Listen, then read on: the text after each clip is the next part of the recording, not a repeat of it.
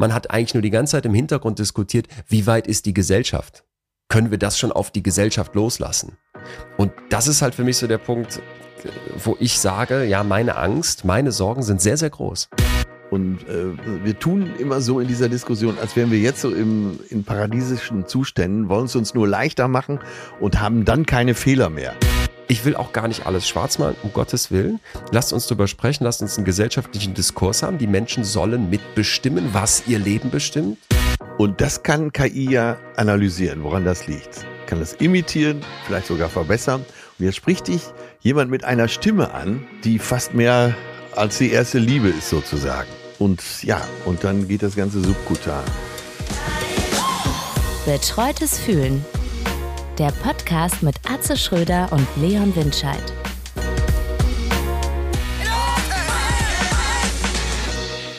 Atze. Leon, äh, ja, vorneweg, äh, ja, wie geht's dir? mein Gefühl heute, ich habe es mir, ich hab's mir auch notiert, wir müssen uns das mal wieder fragen. Äh, so ein ganz bisschen hörst du es noch, verschnupfte Nase, keine Ahnung, ja. um mich herum haben es alle nochmal so gekriegt, weil ja gerade ist diese fiese Zeit mit den Übergangsjacken, man weiß nicht genau, wie zieht man sich an und ich bin ein bisschen verschnupft, aber es ist fast weg. Und ich habe äh, mir hier notiert, mein Gefühl heute ist ausgeschlafen sein, weil ich äh, in den Genuss eines kleinen Mittagsschlafs kam. Wir haben ja ein bisschen später heute auf meinen Wunsch hin aufgenommen. Überragend. und ich konnte mich eben noch mal so kurz hinlegen und habe die neue Folge drei Fragezeichen angefangen und ähm, das war sehr, sehr, sehr entspannend. Deins. Sehr, die neue Folge drei Fragen. Gibt's da neue Folgen? Ja, ja, ja, da gibt's immer neue Folgen. Was würdest du denn eigentlich sagen, wann ist die Kindheit vorbei, wenn man das Wort Übergangsjacke sinnvoll benutzt? wenn man eine hat. Ähm, ja, witzig. Äh, ach, gute Frage. Ich habe äh, in dem Programm von Till Reiners, wir sprachen letztens drüber, da hat er gesagt, äh, was, was, wann ist man eigentlich erwachsen, wann ist man alt, witzigerweise, und dass ihm jetzt ja. erst klar geworden wäre, dass Erwachsene irgendwie quasi auch noch wie Kinder sind, nur mit mehr Macht. Also er könne jetzt einfach losgehen und sich einen Pony kaufen, wenn er wollte, obwohl er es gar nicht will. Ähm, und das fand ich eigentlich einen ganz schönen Gedanken. Also ich höre immer dieses Erwachsensein. Ey, das sind Gedanken, oder? Das ich könnte Gedanken. mir einen Pony kaufen, obwohl ich gar keins will. Pass auf. Er macht, den großartig. er macht den Gedanken noch weiter. Er meint, da gehe ich in den Ponyladen rein und sage, ich hätte gerne einen Pony, Heil Hitler. Und dann lacht schon das ganze Publikum. Dann sagt er, dabei will ich ja gar kein Pony. Und du lachst noch mal mehr, weil man eigentlich lachte wegen des Heil Hitlers. Also Nee, weiß ich nicht. Ich, ich habe manchmal das Gefühl, ich werde jetzt so langsam mit 34 erwachsen, weil in mir so Wünsche aufkommen wie, ich hätte jetzt doch gerne, also muss vorstellen, in unserer WG gibt's auf der ersten Etage so eine große alte Holzkiste, da werden alle äh, Handtücher reingeschmissen. Von allen. Ja. So die Duschhandtücher, ja. aber auch die, und Klingt da mal eins aus dem Hotel mitgenommen und da mal eins, was völlig zerfleddert ist. und ich merke in mir selbiges beim Besteck und beim Geschirr und eben auch bei diesen Handtüchern langsam hätte ich es gerne einheitlich. Also irgendwas in meinem Hinterkopf sagt, einheitliche Handtücher, das ist doch ein Zugewinn. Und ich habe Freundinnen, das sind glaube ich eher, Kopf war immer, ne, da, da behältst du dir das Jugendliche bei. Und jetzt fange ich an zu verstehen, weißt du, was ich meine? Wieso man einheitliche Handtücher mögen könnte. Ähm, und das ist für mich ein klares Zeichen, wie alt ich werde. Ja, kann ja, kannst du ja auch positiv begrüßen, ne? Hat ja was. Es gibt Situationen, da fühlt man sich einfach erwachsen. Ich war letztens zum ersten Mal in meinem Leben mit unserem kleinen Auto beim TÜV. Ich war noch nie beim TÜV. okay. Und selten fühlte ich mich so erwachsen wie da. Und bist, bist du Ja, man muss auch gar nichts machen. Man liefert alles ab. Die ist auch noch freundlich. Das, die Zeiten ändern ja. sich halt. Und dann sagt sie, ja. kommen Sie in einer halben Stunde wieder. Dann kam ich wieder. Ungläubig schaute ich aufs Nummernschild, die neue Plakette drauf. Wahnsinn. Ist ja. Wahnsinn. Ich bin nach Hause, als hätte ich wirklich einen Mammut erlegt. Äh, das ist großartig. Richtig stolz. Und was ist dein Gefühl? Was ist denn dein Gefühl heute? Ich fühle mich, als wäre ich deine Übergangsjacke. Äh, äh, mein Gefühl ist so richtig Wochenende. Wir nehmen ja jetzt freitags auf heute und äh, habe mich auf, schon den ganzen Tag auf das Gespräch mit dir gefreut und auch auf das Thema gefreut. Ja, das ist äh, ja so Vorfreude aufs Wochenende ist Schön. das äh, Gefühl, was gerade alles überdeckt. Und es gibt gar nicht so viel zuzudecken. Schön. Dann war ich gestern noch bei Jörg Bernardi und selbst wenn wir uns nur kurz grüßen, ist, er ist ja Doktor der Philosophie, ist von mir aus irgendwie das Gefühl der Verpflichtung, irgendwas Schlaues sagen zu müssen. Dann haben wir über den Seneca-Film gesprochen und äh, er und sein Mann waren da, waren schon in dem Film. Mit Melkovic? Mit Melkovic. Und ein Mann meinte, ach Gott, ja, der Film zieht sich nach hinten. Den halben Film stirbt Seneca. Und dann, äh, ja, ein Geistesmann, der ich bin, habe ich dann staatstragend gesagt, das gehört auch zu Männern in meinem Alter. Manche sterben ein ganzes Leben. und, und auch, anstatt auch stolz auf mich zu sein während der Rückfahrt, die halbe Stunde, habe ich mich einfach geschämt. Dirk dachte sich wahrscheinlich, mm, das ist ein sehr schlauer Kommentar zu diesem tiefgehenden Film. Okay. Ja, du hast ihn noch nicht gesehen, ne? Nein, ich habe ihn noch Wir nicht sind gesehen. ja Seneca-Fans, aber ich glaube, der wird uns alles abverlangen.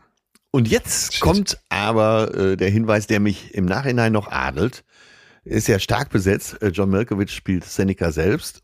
Und wer spielt äh, auch einen seiner Gefolgsleute da? Waldemar Kobus. Das ist der, der bei uns im Kiosk den Polizisten gespielt hat. Bam. Nein. Geil. What? Ja. Du Starmacher. ja, natürlich. Danke, gern geschehen, Leon. Ja.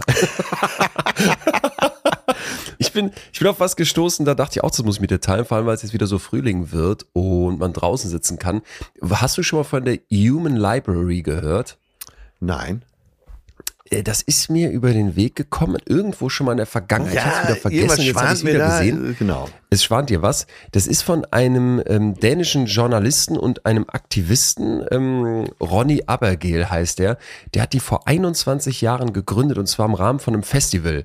Und zwar war da so die Idee, pass mal auf, wir laden so die be- unbeliebtesten Menschen ein, die es überhaupt gibt und lassen die ihre Geschichte erzählen, damit man die besser versteht und so eine Chance hat, die mal aus ihrer Schublade rauszuholen. Ja, ja. Und dann haben die also quasi eine Bibliothek gegründet, wo du hingehen kannst und dir Menschen ausleihst.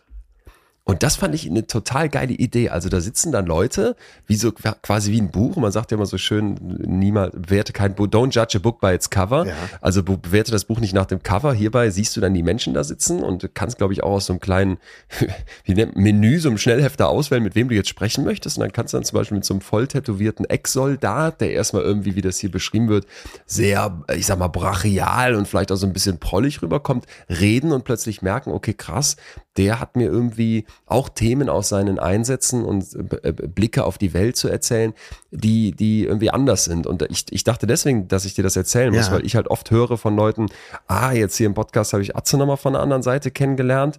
Und ich habe mich dann gefragt, wenn ich da sitze, also wenn, wenn ich da ausgeliehen werden könnte und jemand würde kommen und von mir was hören wollen, irgendwie in, ich glaube, 20 Minuten ist da so die Ausleihzeit, was würde ich erzählen? Also was hätte ich jemandem so, was wären deine, was würdest du in 20 Minuten jemandem mitgeben?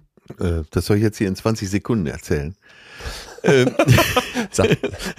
weiß ich nicht. Hast du eine Idee? ja, direkt? manchmal überlege ich schon, wenn ich äh, jemanden, der unserer Kultur ein wenig fremder ist als jeder Europäer, sagen wir mal einem äh, gut gelaunten chinesischen puh, pff, Computerspezialisten, der mich fragen würde, was machst du eigentlich beruflich? Sag mal so im Flieger. Was soll ich dem erklären? Soll ich dem sagen, ich bin Kioskbesitzer mit viel guter Laune? Ich bin ich bin Psychologe, aber nur in Selbstausbildung. Äh, ja, ich habe keine Ahnung, was soll ich sagen. Aber meistens, Ich dachte, du kommst, ich dachte, streng genommen bist du ja ein bisschen älter als ich. Ich dachte, du kommst jetzt so in den Modus, Thema Erwachsenwerden, dass du jetzt so auch anfängst, so Lebensweisheiten zu verteilen, was ich überhaupt nicht ähm, schlecht fände, sondern im Gegenteil. Das ich irgendwie immer eine schöne Vorstellung finde, wenn man irgendwann so merkt, man kann Leuten auch richtig was mitgeben, weil ich hätte jetzt so das auf Gefühl, Nachfrage aber. Ne?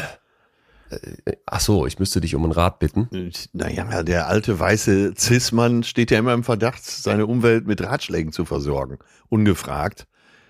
Ja, aber in so einer Bibliothek. Da möchte ich natürlich nicht so sein. Ähm, ja, wenn ich erstmal anfangen würde, aber dann kommen wir mit 20 Minuten Na nicht gut. hin. Das ist wirklich eine gute Frage. Ich versuche da auch mal jetzt einen Aufsatz zuzuschreiben, einen genau 20 Minuten Aufsatz.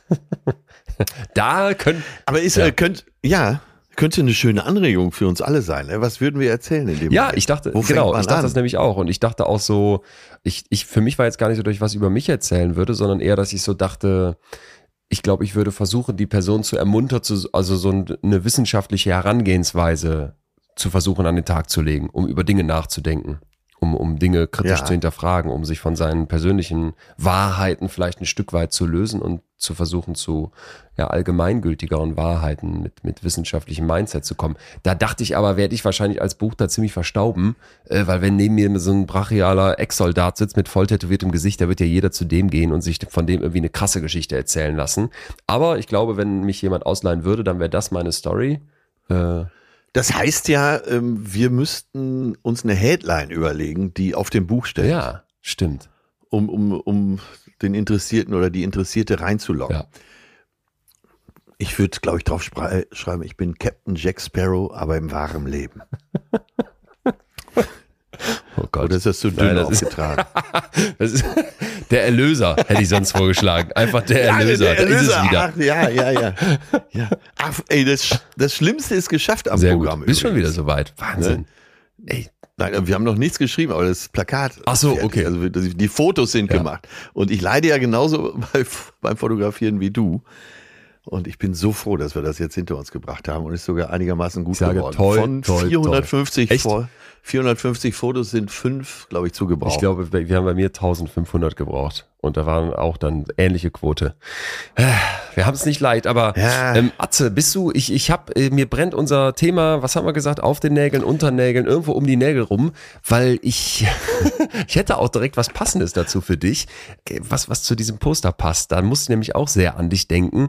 Und zwar, wir reden heute über künstliche Intelligenz und unsere große Angst. Gerade ist das Thema ja überall und man hört viel, viel Skepsis. Ja. Man hört manche Menschen, die fast schon panisch sind. Ich habe letztens von einer von einer jungen Programmiererin in meinem Umfeld gehört, die die ähm, wirklich richtig fertig war, weil sie für sich so gemerkt hat, shit, meine Skills werden nicht mehr gebraucht und dachte so, boah, okay, auf wen trifft das noch alles zu? Und merke auch in mir löst dieses Thema künstliche Intelligenz, ChatGPT, maschinelles Lernen ganz, ganz viel aus.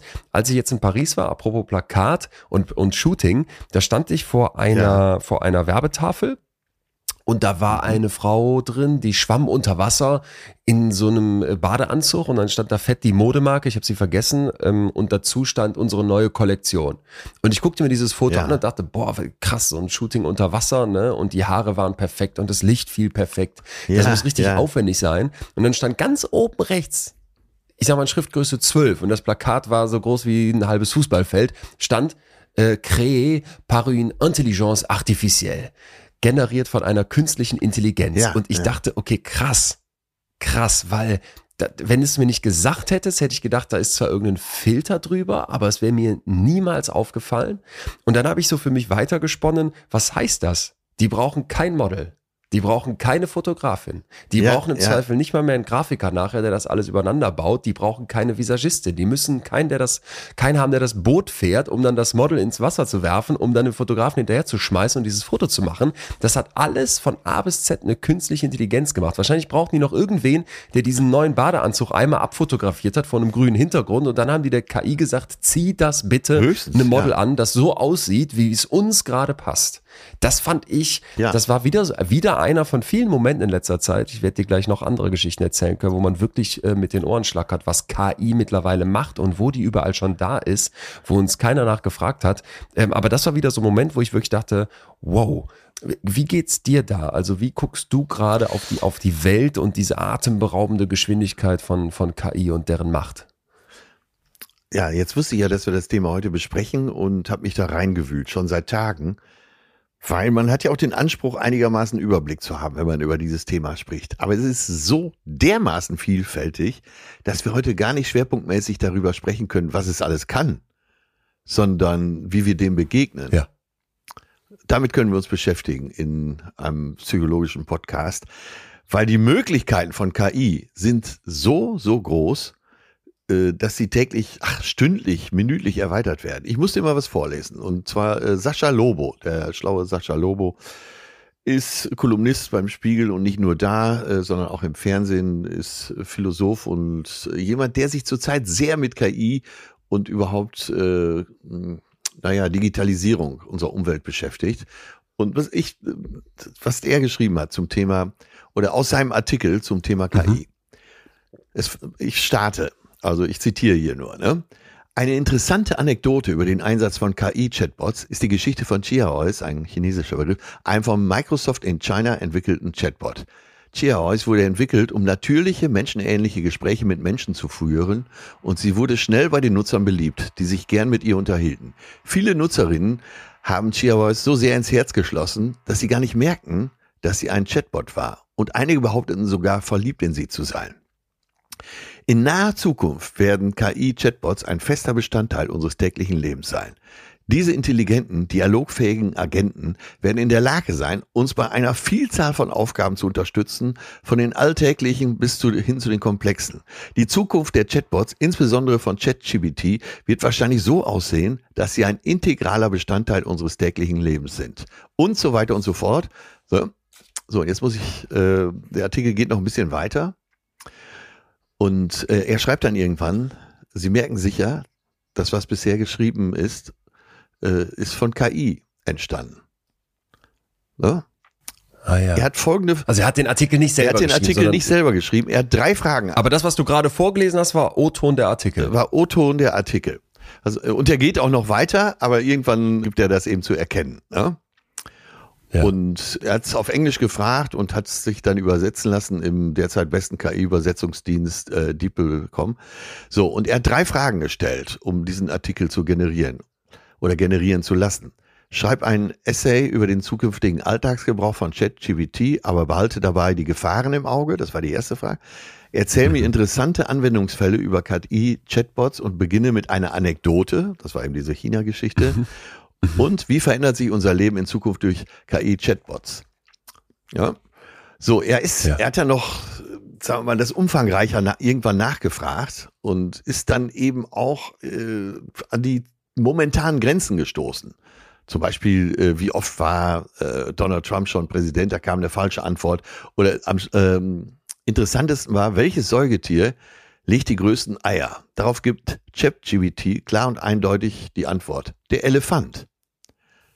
Ja. Gefolgt von der Behauptung, Elefanteneiern seien bis zu 23 Zentimeter groß und rund zweieinhalb Kilo schwer. Siehst Warte mal, das Kranke ist, dass ich gerade nachgedacht ja, habe, wenn ja, du es mir so als Fakt ja. hinlegst. Ey, warte mal, legen die vielleicht wirklich Eier? Und ich habe es nur noch nicht gewusst. Es klingt so auch so schön. Elefant. Elefanteneier. Es klingt ne? schön. Und wenn du dir, dir daraus so ein Rührei vorstellst, dann hast du beim Hühnerei machst du dir aus. Beim Hühnerei gibt's ja dieses Phänomen, ein Spiegelei ist total ausreichend, aber oder zwei Spiegeleier ist total viel, aber zwei Eier als Rührei aufgeschlagen ist äh, reicht für gar nichts. Jetzt ein Elefantenrührei wäre der Hammer. Ja, ja. Krass. Ja, okay. So, und ich finde es auch wichtig, dass wir das am Anfang besprechen, weil äh, bevor wir jetzt alle abheben und was das alles kann, und man hört die tollsten Geschichten, mhm. einige, oder ja, viele sind schon ganz schön übertrieben. Ich weiß nicht, welche Erfahrung du gemacht hast. Äh, immer wenn man es ausprobiert hat bei ChatGPT, kam man schnell an die Stelle, wo man gedacht hat, na ja, komm. Ähm, ja, bin ich einerseits total bei dir. Andererseits gibt's aber auch das Phänomen in der KI-Forschung, dass man immer wieder denen, die das vorantreiben, den Pionieren auf diesem Feld dann irgendwann vorwirft, ähm, ja, ihr kommt nicht vorwärts, und ihr schafft wieder nichts Neues. Aber wenn ich dir vor 20 oder 30 ja, Jahren ja. gesagt hätte, pass mal auf, da gibt's einen Computer, der kann solche Artikel schreiben, der hätte gesagt, ist unmöglich, kann ich mir nicht vorstellen. Und wenn, dann würde ich zugestehen, dass das Intelligenz ist. Also das ist ein bekanntes Phänomen ja, der KI-Forschung, dass man immer wieder sehr heftige, sehr krasse neue Sachen schafft. Und dann kommen die Menschen und sagen, ja, wir haben uns so schnell dran gewöhnt und das kann es ja noch nicht und deswegen ist es noch keine richtige Intelligenz. Absolut. Will also ich, ich damit finde, das auch nicht muss man sagen. ein Stück weit ein Stück weit berücksichtigen. Ne? Ich weiß auch, dass es, deswegen habe ich das eingangs auch gesagt, ich weiß, dass es ja. täglich besser wird.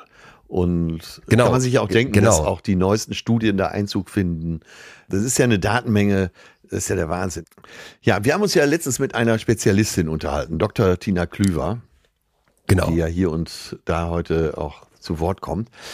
Das können wir kurz schon mal vorwegschieben, ist die Direktorin und Gründerin von Kiez, K-I-E-Z, von einem, ähm, ähm, von einem, von einem, von einer Organisation, die für künstliche Intelligenz und Entrepreneurship in Berlin als Gründungszentrum der Unis arbeitet ähm, und die seit, seit Jahrzehnten ja in diesem Bereich wissenschaftlich arbeitet.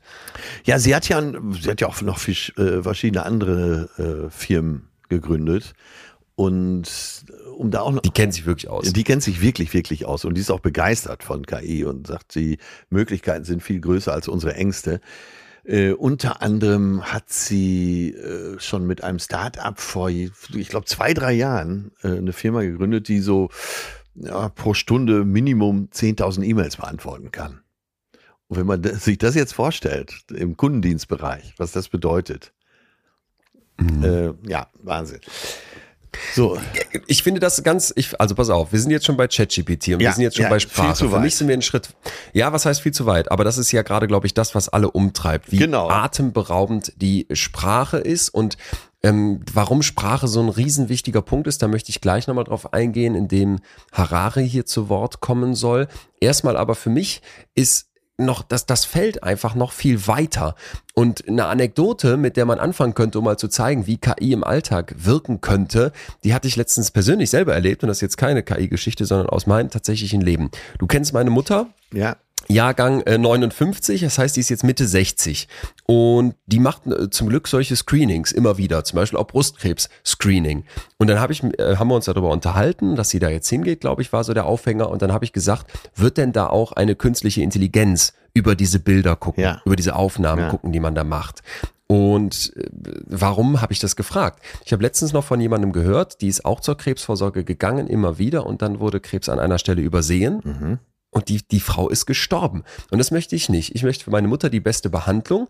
Und das Spannende ist, dass das eben bei, bei Krebsvorsorge geht. Und da ist Ungarn wohl eines der führenden Länder, weil die künstliche Intelligenz in ihrer sehr breiten ähm, Brustkrebs-Screening-Vorsorge mit einsetzen. Und das, das, das, das Spannende ist jetzt, dass es da im Prinzip eine, eine, eine ganze ganze Klinik gibt, wo das immer wieder getestet wird. Das ist die Mama Klinika, ja. wo man das 2021 erstmal zwar in einem kleinen Setup, aber erstmal eben getestet hat. Und es läuft so ab. Wir machen dieses Brustkrebs-Screening, ein Mammogramm heißt das hier auf Englisch. Und dann wird es von zwei RadiologInnen geprüft ne, auf Zeichen für Brustkrebs, für Krebs. Ja, und dann ja. kommt noch eine AI, eine künstliche Intelligenz und guckt, ob sie dem Urteil der beiden Mediziner zustimmt. Oder ob sie sagt, nee, ich muss bestimmte Areas highlighten und die müsst ihr euch nochmal angucken. Ja, ja. Ja. Und da haben sie jetzt äh, über fünf solcher ähm, Kliniken im Jahr 2021 22 Fälle dokumentiert, wo die künstliche Intelligenz Krebs identifiziert hat, der von den Radiologen übersehen wurde. Ach. 40 weitere sind under review, werden noch gecheckt. Und am Ende sagt einer der leitenden Experten in diesem Artikel, ich träume von dem Tag, ja. an dem eine Frau beim Brustkrebscenter fragt, haben Sie hier AI, haben Sie hier künstliche Intelligenz? Oder nicht? Und das war so ein Moment, wo ich so dachte, du weißt, wir reden ja gleich auch über die Ängste und du weißt, dass ich ganz viele Vor Vorbehalt habe und wirklich große Sorgen habe. Aber wenn ich mir vorstelle, meine Mutter würde ein Brustkrebs-Screening machen, ohne dass künstliche Intelligenz mit drauf guckt, fühle ich mich unwohl. Das wäre so, als würde ich sagen, meine Mutter würde ein Brustkrebs-Screening machen, ohne dass dabei die modernsten, die besten Geräte eingesetzt werden. Und das fände ich nicht gut. Ja. Und das ist so eine Sache, wo ich so merke, es geht noch weiter. Pass auf, ich, darf ich noch eine Schippe drauflegen? Ja, ja weil das fand ich auch so heftig. Stell dir folgendes Szenario vor. Ganz bewusst, es ist noch fiktiv, aber wäre absolut plausibel aus meiner Sicht. Ich habe gleich auch die Daten dazu. Du steigst in das Cockpit von einem Flugzeug. Ja. Bist jetzt der Pilot. Bevor du abheben darfst, musst du einen kurzen Test absolvieren. Und zwar sieht das so aus, du zückst dein Handy und hast da irgendwie eine App drauf von der Fluglinie und der musst du jetzt mal eben in ein paar Sätzen erzählen, was du heute Morgen gefrühstückt hast. Ne, nur so ein paar Sätze. Äh, ja. Und jetzt blinkt diese App plötzlich rot auf und sagt, äh, sehr geehrter Herr Schröder, vielen Dank für Ihren Input. Wir bitten Sie umgehend, die psychologische Beratung von Lufthansa im Airport Center aufzusuchen. Ja, ja. Sie fliegen jetzt erstmal nicht. Äh, warum erzähle ich das? Wir wissen aus der Forschung seit vielen, vielen Jahren, dass Menschen mit Depressionen anders sprechen als Menschen ohne. Bitte hier direkt ganz vorsichtig, ja, ja? ja, Jetzt geht nicht durch die Gegend und versucht hinzuhören, hat meine beste Freundin jetzt Depression oder nicht. Das können Unterschiede sein, die wir so gar nicht direkt wahrnehmen. Ja. Außerdem, wie immer bei sowas, sind das Mittelwertstudien mit großen Stichproben nicht einfach auf den Einzelfall anzuwenden. Aber es gibt also Hinweise, dass die Sprache monotoner ist, dass sie vielleicht etwas äh, softer ist, dass sie einen reduzierten, eine reduzierte Pitch Range hat, ne? Also wie hoch kickt die rauf und runter, dass die überhaupt grundsätzlich etwas leiser ist. So, und jetzt gibt's, es gibt es schon eine ganze Reihe von Untersuchungen, die darauf hindeuten, dass man sowas mit KI entdecken könnte. Und jetzt gibt's auch ein ganz konkretes Start-up, das klingt jetzt auch so ein bisschen chinesisch, aber ich glaube, es ist aus Japan, das heißt Kintsugi. Ja. Und das ist, ähm, also auf Deutsch heißt das, ist das die Kunst, dass man bei so einer Vase, wo Risse drin sind, mit Gold diese Risse zumacht. Hast du das vor Augen? Habe ich vor Augen, ja. Und die, diese, diese App, die jetzt gerade 20 Millionen nochmal als Funding bekommen hat von, ah, von Investorinnen, die sagt jetzt, wir können innerhalb von 20 Sekunden mit einem Audioclip erkennen, ob psychische Probleme bei dir vorliegen und zwar mit 80 Prozent klinischer Genauigkeit. Achtung, das ist die Behauptung dieser Firma. Dazu haben wir keine unabhängigen Daten, aber es gibt solche Untersuchungen, auch in Journals, in Peer-Reviewed Journals, also tatsächlich wissenschaftliche Untersuchungen. Und da gibt's Genauigkeiten, die gehen auch so Richtung 70 bis 80 Prozent, wo du dann plötzlich merkst, Moment mal, also wir können vielleicht äh, psychische Probleme mit einer sehr hohen Wahrscheinlichkeit über KI erkennen, an solchen, an solchen, an solchen Sachen wie Sprache. Ja ja. Da geht's noch weiter. Ich habe ein riesen Review jetzt gelesen, was gerade noch rausgekommen ist. Da haben die so Fitnessarmbänder gecheckt. Fitnessarmbänder ja. wie Fitbit. Ja. Also Sachen, die du einfach im Saturn kaufen kannst. Da konnten die dann zeigen, dass diese Fitnessarmbänder so zwischen 60 bis 70, 80 Prozent Genauigkeit sagen können, ob jemand eine Depression hat oder nicht. Das ist ein Fitnessarmband, wo eine künstliche Intelligenz einfach aufgrund von vielen Daten auslesen kann, was mit dieser Person ist. Und nochmal, hier geht es also nie darum, dass ich ein hundertprozentiges Urteil fälle. Und hier geht es nie darum, im ersten Schritt jetzt zumindest, den Menschen komplett zu ersetzen, aber zu ergänzen und an einer ganz zentralen Stelle zu ergänzen. Und ich habe mich dann gefragt, wäre das, wär das okay für mich? Also weißt du, was ich meine? Ja, genau. Und darum geht's ja heute auch. Wie wir denen ja. begegnen, wie wir als Menschen. Wie würde ich das als Pilot finden, wenn ich morgens in so eine App sprechen muss, um zu checken, ob ich vielleicht gerade depressiv bin, ob ich vielleicht suizidal bin und die dann sagen, ne, passen Sie mal auf, dann wollen wir lieber nicht, dass Sie hier 300 Leute nach Mallorca fliegen. Naja, es kommt ja wie immer darauf an, in welchen Händen sich sowas befindet. Schalten wir mal rüber nach Lufthansa. ja, Lufthansa ist aber äh, Air China zum Beispiel. ja, ja, okay, es guter gibt Punkt. doch auch eine KI, die natürlich in China, die überprüft, wie konzentriert die Schüler noch im Unterricht sind. Wahnsinn habe ich ein Video zugesehen, da kriegen die so einen Kopf, Hast du das auch gesehen, ein ja. Band um den Kopf, ja, was dann über über Hirnwellen prüft, ob die konzentriert sind, bei der Sache sind oder ob die im Unterricht stört. Und das wird und die irgendwann Daten zu werden an den Lehrer übermittelt und an die Eltern. Ja, also, aber das wird irgendwann auch zu einer Benotung führen, die, wenn du Pech hast, dein Leben lang da in den Zeugnissen steht. Wahnsinn. Mhm. Also ich will ja nicht, ich will jetzt auch nicht der miese Peter sein und ich sehe auch die ganzen Vorteile, die es hat, gerade äh, im Bereich der Medizin, aber äh, natürlich haben wir Menschen immer ein bisschen Angst vor dem Unbekannten. Das fing schon mit Christoph Kolumbus an. Die haben ja auch gedacht, sie kommen nicht wieder zu der Zeit. Ja, aber wenn doch, mhm. äh, wenn so Größen wie äh, Stephen Hawkins hat vor acht Jahren mal gesagt, KI könnte das Ende der Menschheit bedeuten. Ja? Und, mhm. Oder äh, wie heißt er?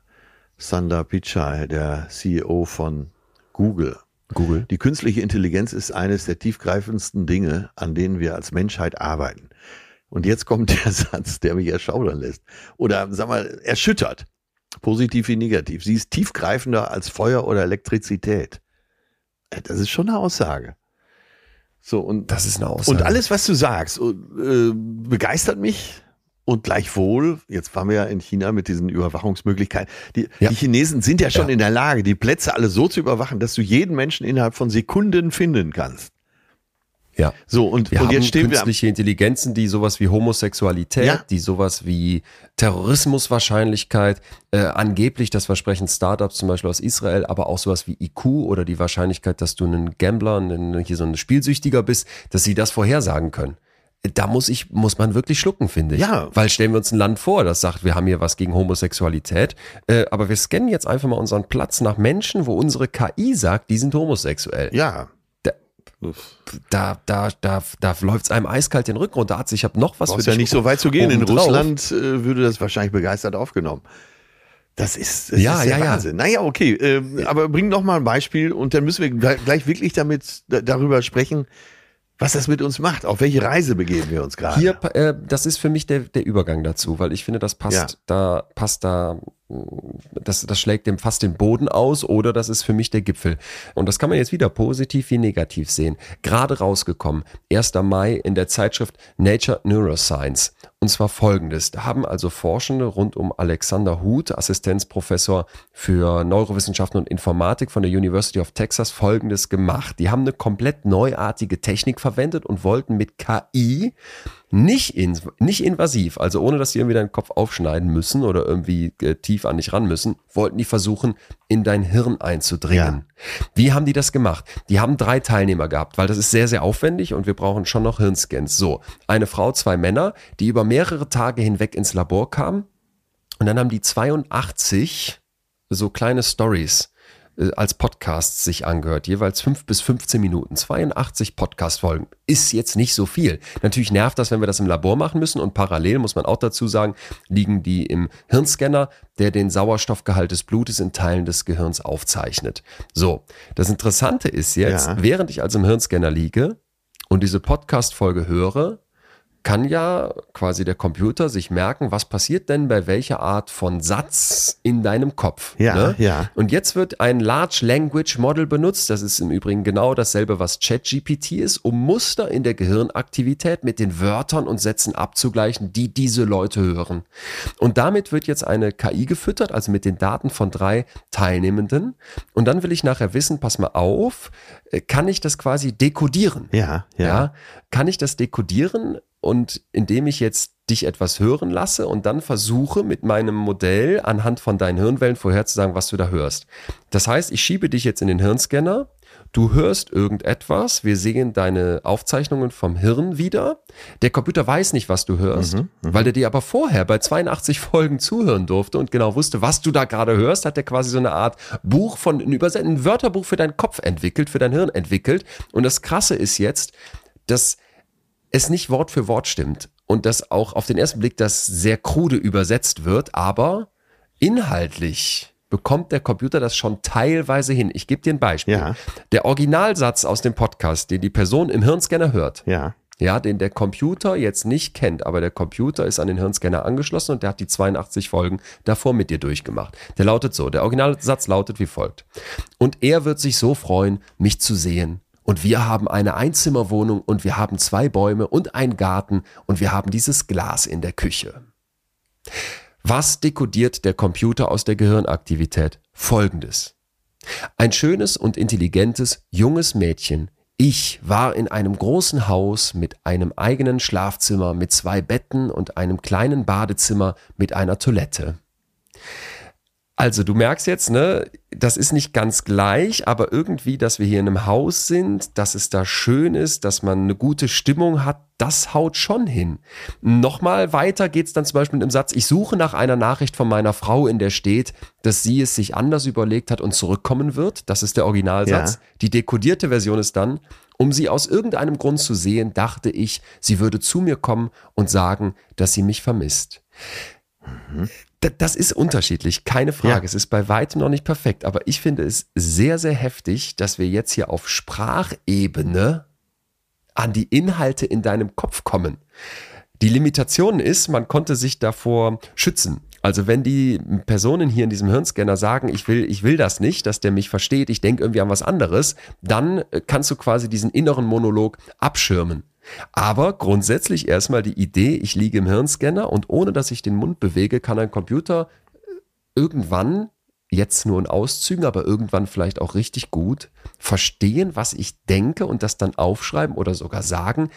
Das fand ich ganz heftig. Ich weiß, was Tina Klüver gesagt hätte jetzt in diesem Fall. Sie, wenn du jetzt sagen würdest, ich sehe darin erstmal eine Gefahr, weil wie werde ich da kodiert? Dann könnte sie sagen, ja, ein Mensch, der dir gegenübersteht, kann dich ja auch so und so kodieren. Total. Und auch falsch liegen. Äh, ne? Wenn wir in die Therapie gehen, äh, jetzt mal hier direkt den Sprung in die Therapie, äh, du wirst einmal von der Maschine analysiert oder von einem, ich übertreibe natürlich jetzt, verschrobenen Therapeuten. Die, diesen typischen äh, Psychiater, der, der so keine Hobbys hat und äh, der typische Psychiater, der, den, wir, den wir uns alle so ja, vorstellen. Der, ja, der Filmpsychiater, so, der äh, nachts okay. mit der Katze auf dem Arm nackt vorm Kamin tanzt. Ja?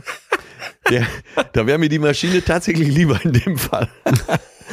Oh Gott. Ja, also, vielleicht ist es ein guter Moment, um Tina zu Wort kommen ja. zu lassen, denn wir haben ja auch mit ihr darüber gesprochen, dass eine große Angst, da wollen wir ja jetzt hin, warum haben viele Angst, darin besteht, dass ich nicht weiß, was macht diese künstliche Intelligenz. Und das ist tatsächlich ein Riesenthema, dass das, was in diesen Deep Learning Mechanismen abläuft, Deep für tief, tatsächlich mittlerweile so eine Tiefe erreicht, ja. dass wir als Menschen diese Ebenen gar nicht mehr nachvollziehen können. Und sie sagt dazu Folgendes. Mir macht es ja tatsächlich gar nicht so eine Angst, dass ich nicht hundertprozentig weiß, was in so einer Maschine vor sich geht. Ne? Weil ich weiß auch nicht, beispielsweise, was in euren Köpfen gerade vor so. sich geht, ja. Aber ich sehe ja einerseits den Raum, in dem wir uns zusammen bewegen, ja, und ich sehe natürlich auch und ich höre, was ihr sagt, ja. Und wenn ich mit jemandem zusammenarbeite, jetzt im Team beispielsweise, dann weiß ich auch nicht, was hat diese Person vielleicht für furchtbare Vorurteile im Kopf. Solange sie die nicht äußert, weiß ich das nicht. Ja, ja. ich muss noch mal dazu sagen, für alle, die jetzt zuhören, Dr. Tina Klüver ist absolut eine Spezialistin und hat Expertise wie wenige, berät auch die Bundesregierung äh, zum Thema äh, künstliche Intelligenz. Also äh, sie hört sich so nett an wie die äh, Nachbarin eine Tür weiter, aber die Frau hat richtig was drauf. Also bitte. Ja, was ist denn jetzt deine Einschätzung des Gesagten? Nee, das, das war ein Punkt, wo sie mir so ein bisschen Angst genommen hat, tatsächlich. Mhm. Weil äh, das, was ich eben ja auch schon angerissen habe, äh, wenn, da musst du es auch wirklich gegenüberstellen. Du kannst ja nicht rundheraus sagen, so, die menschliche Komponente ist mir da lieber, eben äh, gerade in der Therapie, sondern äh, da kann auch, je nachdem, wer vor dir sitzt, zu dem einen oder anderen Schluss kommen. Mhm. Ja. ja, also das stimmt. Wir müssen jetzt sagen, hier sprechen wir mit einer Expertin. Die ExpertInnen dieser Welt sind allerdings zwiegespalten. Ja. Da gab es wohl mal eine Umfrage unter denen 2022 und da sagen 48 Prozent, dass es zumindest eine ordentliche Chance gibt, 10 Prozent, dass AI die Welt extrem schlecht beeinflussen wird bis zur menschlichen Auslöschung. 25 Prozent sagen aber auch, das Risiko ist 0 Prozent. Am Ende, wenn man das so sich statistisch anguckt, sagt der Median dieser Forschenden, das Risiko, dass das richtig schlecht für uns läuft, ist 5 Prozent. So, das klingt jetzt erstmal wenig, aber ich habe mich gefragt, hätte ich Bock, mich in ein Flugzeug zu setzen, das mit 5%iger Wahrscheinlichkeit abstürzt? Nein. Ja, das wäre dir zu viel, ne? Also ich bin total, total auf der, auf der skeptischen Seite. Du hast es sicherlich auch mitbekommen. Es gab diesen, diesen Brief, der gerade unterzeichnet wurde, zum Beispiel von Elon Musk und einigen anderen äh, Superköpfen der künstlichen Intelligenzszene, wo sie gesagt haben, die haben erstmal Fragen gestellt und die finde ich sehr, sehr wichtig, ja, diese Fragen. Ja. Sollen wir alle Jobs wegautomatisieren, auch die, die Menschen wirklich erfüllen? Sollen wir nichtmenschliches Bewusstsein entwickeln, das uns vielleicht irgendwann übersteigen wird, das uns ersetzen wird? Sollen wir das Risiko riskieren, die Kontrolle zu verlieren über unsere Zivilisation? Und das Spannendste an diesem Brief war, dass die am Ende fordern, wir wollen eine sechsmonatige Pause in diesem, in diesem Schaffensprozess, in diesem Weiterentwicklungsprozess ja, ja. von künstlicher Intelligenz. Ja. Wenn du dir jetzt jemanden vorstellst wie Elon Musk, wo ich das Gefühl habe, der, der ist auf Speed die ganze Zeit unterwegs und rennt durch diese Welt wie, ein, wie so ein Huhn, den du mit dem Kopf abgehackt hast, in einem Zukunfts- ja, wie soll ich das nennen? Einer Zukunftsgier. Ja, Wahn. Ich habe hab sehr, Wahn. sehr Vorbehalte, ja. Wahn von mir aus auch. Ja. Ähm, so, da, da, da habe ich das Gefühl, wenn so jemand sagt, sechs Monate Pause, das wäre wahrscheinlich so, als würde man in unserer Lebensgeschwindigkeit sagen, zehn Jahre Pause. Ja. Und das hat mich nochmal noch mal alarmiert, weil ich so dachte, okay, die, die da an vorderster Front forschen und auch von profitieren, fordern jetzt selber eine Pause. Ich weiß nicht, wie ehrlich das ist. Es könnte natürlich sein, dass Elon Musk sagt, super, da unterschreibe ich mit und im Hintergrund forschen wir weiter. Aber ich habe letztens auch gehört aus der Szene, dass man sagt, ja, wir sind eigentlich total weit und ChatGPT gab es auch schon ganz lange. Man hat eigentlich nur die ganze Zeit im Hintergrund diskutiert, wie weit ist die Gesellschaft? können wir das schon auf die Gesellschaft loslassen? Und das ist halt für mich so der Punkt, wo ich sage, ja, meine Angst, meine Sorgen sind sehr, sehr groß. Naja, was wir in dem Gedankenmodell immer wieder vergessen, ist, dass die Welt ja jetzt nicht gerade perfekt ist. Und äh, ich würde mal sagen, die Hälfte aller Staatslenker, Lenkerinnen hat ja auch nicht viel Gutes im Sinn. Und äh, mhm. wir tun immer so in dieser Diskussion, als wären wir jetzt so im, in paradiesischen Zuständen, wollen es uns das nur stimmt. leichter machen und haben dann keine Fehler mehr. Aber ähm, Naja, ich glaube, das ist die, das ist die falsche Denke. Also ich, man muss sicher sehr, sehr aufpassen, in welche Hände das gerät. Aber äh, die Beispiele, die ich eben brachte, respektive China, da findet das ja alles schon statt. Und du kannst doch nicht, du glaubst doch nicht, wenn wir hier irgendwas beschließen, dass das da irgendwelche Auswirkungen hat. Die freuen, wenn wir hier eine sechs Monats Pause machen, ja, lachen die sich dann tot. freuen die sich, dass sie einfach mhm. Äh, sechs Monate mehr Vorsprung kriegen. Sehr wahrscheinlich. Mhm. Also es sind jetzt keine guten Gedanken, aber es ist ja auch ein gehöriger Schuss Realismus mit dem Spiel. Ja, nee, da bin ich, bin ich total bei dir. Ich habe auch das Gefühl, an vielen Stellen wird auf so eine Weise mit zweierlei Maß gemessen. Das kann uns nicht, kann uns nicht gut tun. Es gibt, gibt ganz interessante Untersuchungen, wo man zeigen konnte, dass so künstliche Intelligenz oft Biases hat. Ne? Also die, die hat Vorurteile zum Beispiel gegenüber Schwarzen. Da schlägt die dann, in, wenn die in Gerichtsverfahren eingesetzt wird, was in den USA etwas Ach, ist, wo man schon dran ist. Ja. ja dann schlägt die halt für Schwarze irgendwie eine doppelt so hohe Risikowahrscheinlichkeit für Rückfälligkeit vor und sagt deswegen, da, da muss die Bewährungsstrafe irgendwie härter sein. Wofür aber die Daten nicht einfach sprechen. Da wird also ein, ein rassistisches ja, genau, genau. Stereotyp repliziert. Spannend ist aber jetzt, und deswegen sage ich mit zweierlei Maß wird gemessen, wenn man Richter mit künstlicher Intelligenz ausstattet. Also man gibt die denen an die Hand, ne, und sagt, pass mal auf, nutz die mal zusätzlich, einfach damit du nicht so, damit du nicht so auf menschliche Fehler hineinfällst. Ja, ja. Dann zeigt sich, dass die Richter plötzlich ähm, Urteile abgeben, also so so solche solche ähm, Wiederaufnahmeverfahren, wo es eine richterliche Entscheidung braucht, die unabhängig ist vom vom Wetter. Aber sonst, wenn das Wetter gut ist oder wenn die was Schönes zum Mittagessen gegessen haben, zeigt sie ein Bias. Dann sind die plötzlich netter zu denen, die da vor ihnen stehen. Kommt die künstliche Intelligenz dazu, reduziert sich dieser Bias. Das heißt, das ist für mich ein ganz wichtiger Punkt anzuerkennen. Menschen haben auch Biases. Wir sind auch rassistisch. Wir sind auch homophob. Wir haben hier schon ganz viele dieser Fehler aufgedröselt bei uns in den Folgen. Ja. Und jetzt so zu tun, als wäre dann eine AI, die solche Fehler hat, plötzlich was Neues, da hast du aus meiner Sicht einen totalen Punkt, weil wir sind auch voller Fehler. Und dann der, äh, der künstlichen Intelligenz Intelligenz vorzuwerfen, dass sie Fehler ja. hat ähm, und, und deswegen niemals an den Menschen herankommt, das wäre das wäre völlig fatal, weil es falsch Mir wär. fällt gerade ein ganz aktuelles Beispiel ein. Diese Woche war doch Donald Trump für ein 70-Minuten-Interview bei CNN und ja, hat 70 die sich nachher total geschämt ja, haben oder und so, ne? er waren richtig sauer. 70 Minuten wirklich Unwahrheiten und Lügen da fabriziert mhm. und die, in die Welt hinaus posaunt. Ähm, ja, ob er das jetzt macht oder äh, eine KI, ist mir jetzt in diesem Moment erstmal egal. Aber du siehst, wir, wir haben eh schon damit zu tun. Also da, dadurch, dass es eben äh, so viel Massenmedien gibt und äh, äh, dass man die sozialen Netzwerke so benutzen kann, wie man sie benutzt. Ähm, ja, selbst Twitter geht ja jetzt auch weltweit auf Sendung mit eigenen TV-Kanälen. Da, äh, mhm. ja, und das haben wir ja schon. Da, ja, das haben wir, aber für mich ist immer so dieses, dieses Thema des, des Schmelztiegels. Also ich habe oft das Gefühl, wir haben viele Sachen schon. Wir haben auch schon lange Klima, menschengemachten Klimawandel im Sinne von, ja, dass ja. die industrielle Revolution, die vor, vor Ewigkeiten startete, negativen Einfluss auf das Weltklima hat.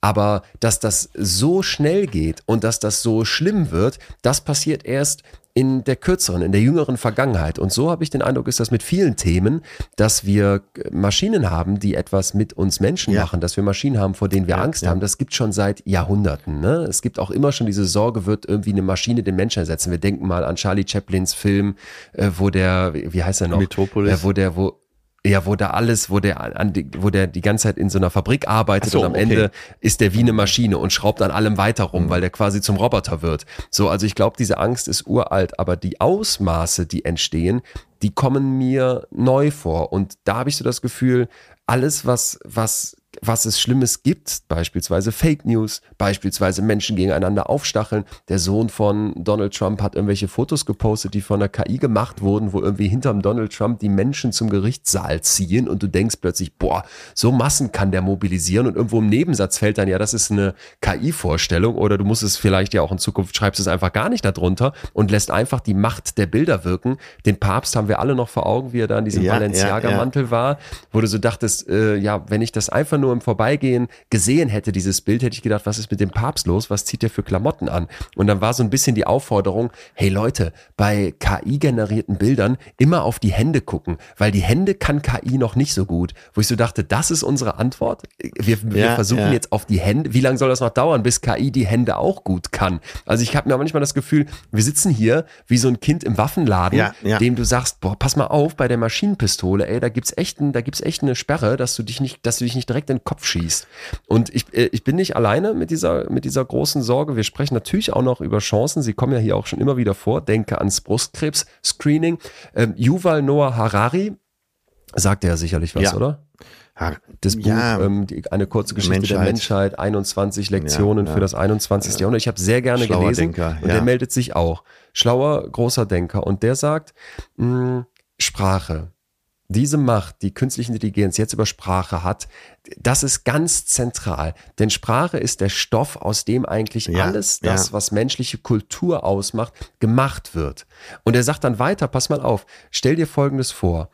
Götter, Götter sind keine physikalische Realität. Sie sind kulturelle Artefakte, die wir kreiert haben, indem wir uns Mythen überlegt haben und Skripte schrieben, wie zum Beispiel die Bibel. Ja. Menschenrechte, das ist nichts, was du in der DNA findest. Das ist ein kulturelles Artefakt, das wir kreiert haben, indem wir uns Geschichten erzählen, indem wir Gesetze aufschreiben. Und selbst sowas wie Banknoten, das ist am Ende einfach nur lustig angemaltes Papier oder es sind irgendwelche Datensätze, ja, ja. die auf irgendeinem Computer liegen. Was, was Geld wirklich einen Wert gibt, ist die Geschichte, die uns Banker erzählen oder Finanzministerinnen oder Krypto, Kryptowährungsgurus, die sagen, dieses Geld Geld hat einen Wert.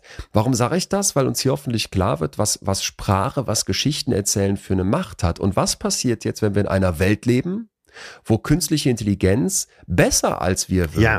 Wir haben ja immer nur diese Idee, okay, das haben wir ja auch damals diskutiert, als ChatGPT gerade rauskam. Was passiert, wenn jetzt ein Schüler seinen Aufsatz von ChatGPT schreiben lässt? Äh, schwamm drüber. Das geht nicht weit genug. Was passiert, wenn ChatGPT besser wird, als wir in wirklich guten Bücher schreiben? In, Im Komponieren von Melodien, im Malen von Bildern, ja. im, im Schreiben von Gesetzestexten, im Schreiben von, von solchen Skripten wie der Bibel. Und jetzt pass auf, jetzt kommt der Punkt, den fand ich so spannend. Der sagt, was passiert, wenn künstliche Intelligenz zur Religion wird? Und sagt dann, es gab ja dieses, es gibt ja diesen QAnon-Kult, ja. ne? Also ähm, der, der ja in, in, der, in den letzten Jahren vor allem von solchen anonymen Online-Nachrichten gelebt hat, die heißen Q-Drops. Und die, die Leute, die dem folgen oder die sich davon anziehen lassen, die sammeln die und interpretieren diese Q-Drops, diese kurzen Telegram-Messages, so wie einen heiligen Text ja, und ja. halten sich daran und teilen die. Und da haben wir schon erlebt, was passiert, wenn jetzt sowas wie Social Media Ne? Also was Digitales dazukommt, um das zu verbreiten. Und vielleicht haben auch schon irgendwelche Bots dabei geholfen, diese Nachrichten zu verschicken. Aber was wäre, wenn diese Q-Drops in Zukunft von einer künstlichen Intelligenz verfasst würden?